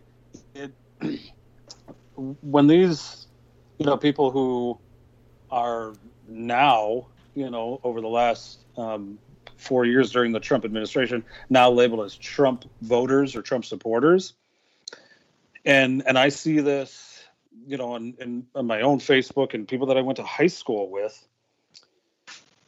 Um, the things that get kind of posted or retweeted or reposted or shared shared and all this stuff are things that I don't know if these people would have come to these conclusions themselves. hmm I I mean, you, you know what I mean? Like Yes. 10 years ago, before the prominence and- and all this stuff is pushed on us, would you have come to the conclusion that, you know, a pizza place in Washington, D.C. was being, was running a secret child sex ring led by Hillary Clinton? Uh, uh, like, really? How would you have ever come to that real, you know, that, that reasoning? You probably wouldn't and the part one of the other thoughts that I, I, I come to and I think about is um, Noam Chomsky's uh, documentary and his, I guess, basically his last long form um, lecture. hmm The the constant, uh, well, it was called uh, Requiem for American Dream. Um, but he talks about um, different tenets of the concentration of power and wealth, and how the idea is to basically have an electorate that isn't really paying attention to the truth and therefore vote directly against their own interests. That's what blows my mind hmm is how can you constantly just vote against things that are objectively not helping you at all i mean just Right. think of oh, over the over the course of you know again just take basically a 25 to 30 year period let's kind of go back to clinton bill clinton ran i believe two separate surpluses budget surpluses where we weren't blowing up the national debt, we were actually starting to pay it off. Then George Bush comes in. Obviously, you know, 9 11, and there's a lot of circumstances, but we start to balloon the deficit again. We crash the economy. Barack Obama has to come in and, and, and along with Congress and, um, and, the, and the Senate, try to come up with recovery packages that will stimulate the economy and recover from you know a terrible recession and the, the economy begins to grow in the last four years of barack obama and then donald trump comes in and I'm, i know i'm just nitpicking a couple things but of the last four presidents two have been democratic we've run pretty strong economies there two of them were republicans and ran absolute dog shit economies Mhm. why But do you keep voting for these up, people So that's all that matters. yeah, exactly. We, all the money that all the stocks that I own, right? all the stocks that we all that we all own, please. Yeah, It's just it just blows my mind that you can continue to do this. It's not helping you. When has it ever helped you? And you can make the argument that most politicians don't help you. I get that, but there is there's at least it seems to me, and it's there's a pretty strong case you can make. One part of this country, the Democratic part of this country, is offering options for us to move forward, and the other part of the country doesn't want to come with us. Mm. You're correct. I would, I would just I would posit this question for everyone: What is the Republican policy? What is their what is their wide platform It's policy? they're they're not fiscally conservative anymore. That's No. long gone. It's just let's it's just let's just do the opposite of what the Democrats are doing. And if that means slash Let's and burn be- everything, then that's what we do. right. They- And let's just say that just Jesus be- wanted it. Yeah, just be contrarians. just be contrarians. And I I would wonder, and I've thought of I had this kind of like thought experiment many times. If I ran a campaign, or at least ran, you know, some sort of policy or something that I wanted to put out there, and I purposely lied about it, just to see how it would be covered and how people would respond. If if if the Republican Party, like, if all of a sudden Democrats said, absolutely, we want to murder babies, abortion, full steam ahead, or not abortion. No, I'm getting my thoughts um, backwards. Um, No, I got you, dude. Picking it up. Yeah. yeah. yeah, yeah, but you know what I'm saying. If Mhm. if Republicans would turn around and go, well, oh no, we can't we can't have abortion. What? You know, just flip the policy. Like, wait, wait, wait a second. We want full abortion. Hmm. All the murdered babies. Republicans want to murder every baby. Mitch McConnell comes out in the Senate floor. Oh, the biggest thing we need to do here is how do we drown babies in mass? Obama's policy of not drowning babies is antithetical to American values. right. He wanted to drown them in the river. I say a lake. We could fit more. Cherry, any any thoughts on, on this this idea of Trump voters just basically being the uh, the Joker, the the um, the Christopher Nolan version of the Joker? Yeah, I mean, so I mean, you all had good, very good points, you know, about you know voting for Trump and up to the election, but it just blows my mind when I see people on Facebook trying to still defend the fact that Trump has won and that things are going to be reversed. And it's funny though because all those same people would, uh, you know, up to the election be like, "Oh, you all are snowflakes or libtards or sheep or yada yada yada," Mhm. and now we all get to make fun of them, and they don't know how to defend themselves, and Can't I am handle it. living for it.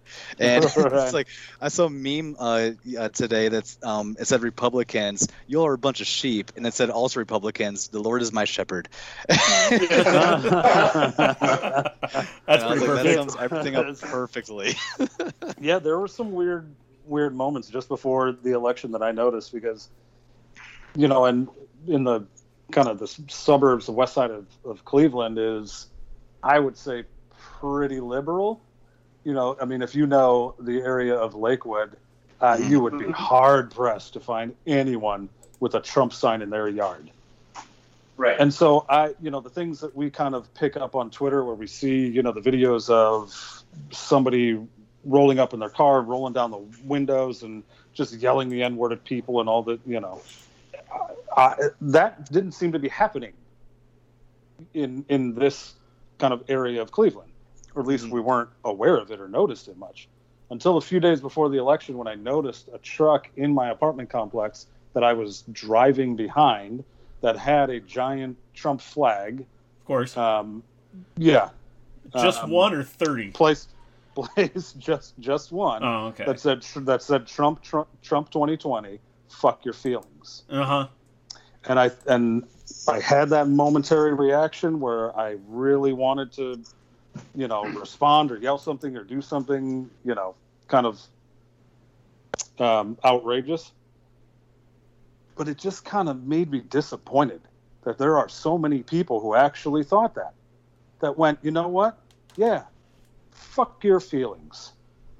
Yeah. Really? Yeah. Really? Fuck my feelings? Here's because I don't want the same things you do. I don't want economic security. I don't want to be safe. I don't want to have uh, upward mobility socially and economically. Really? I don't think that's what they want, though.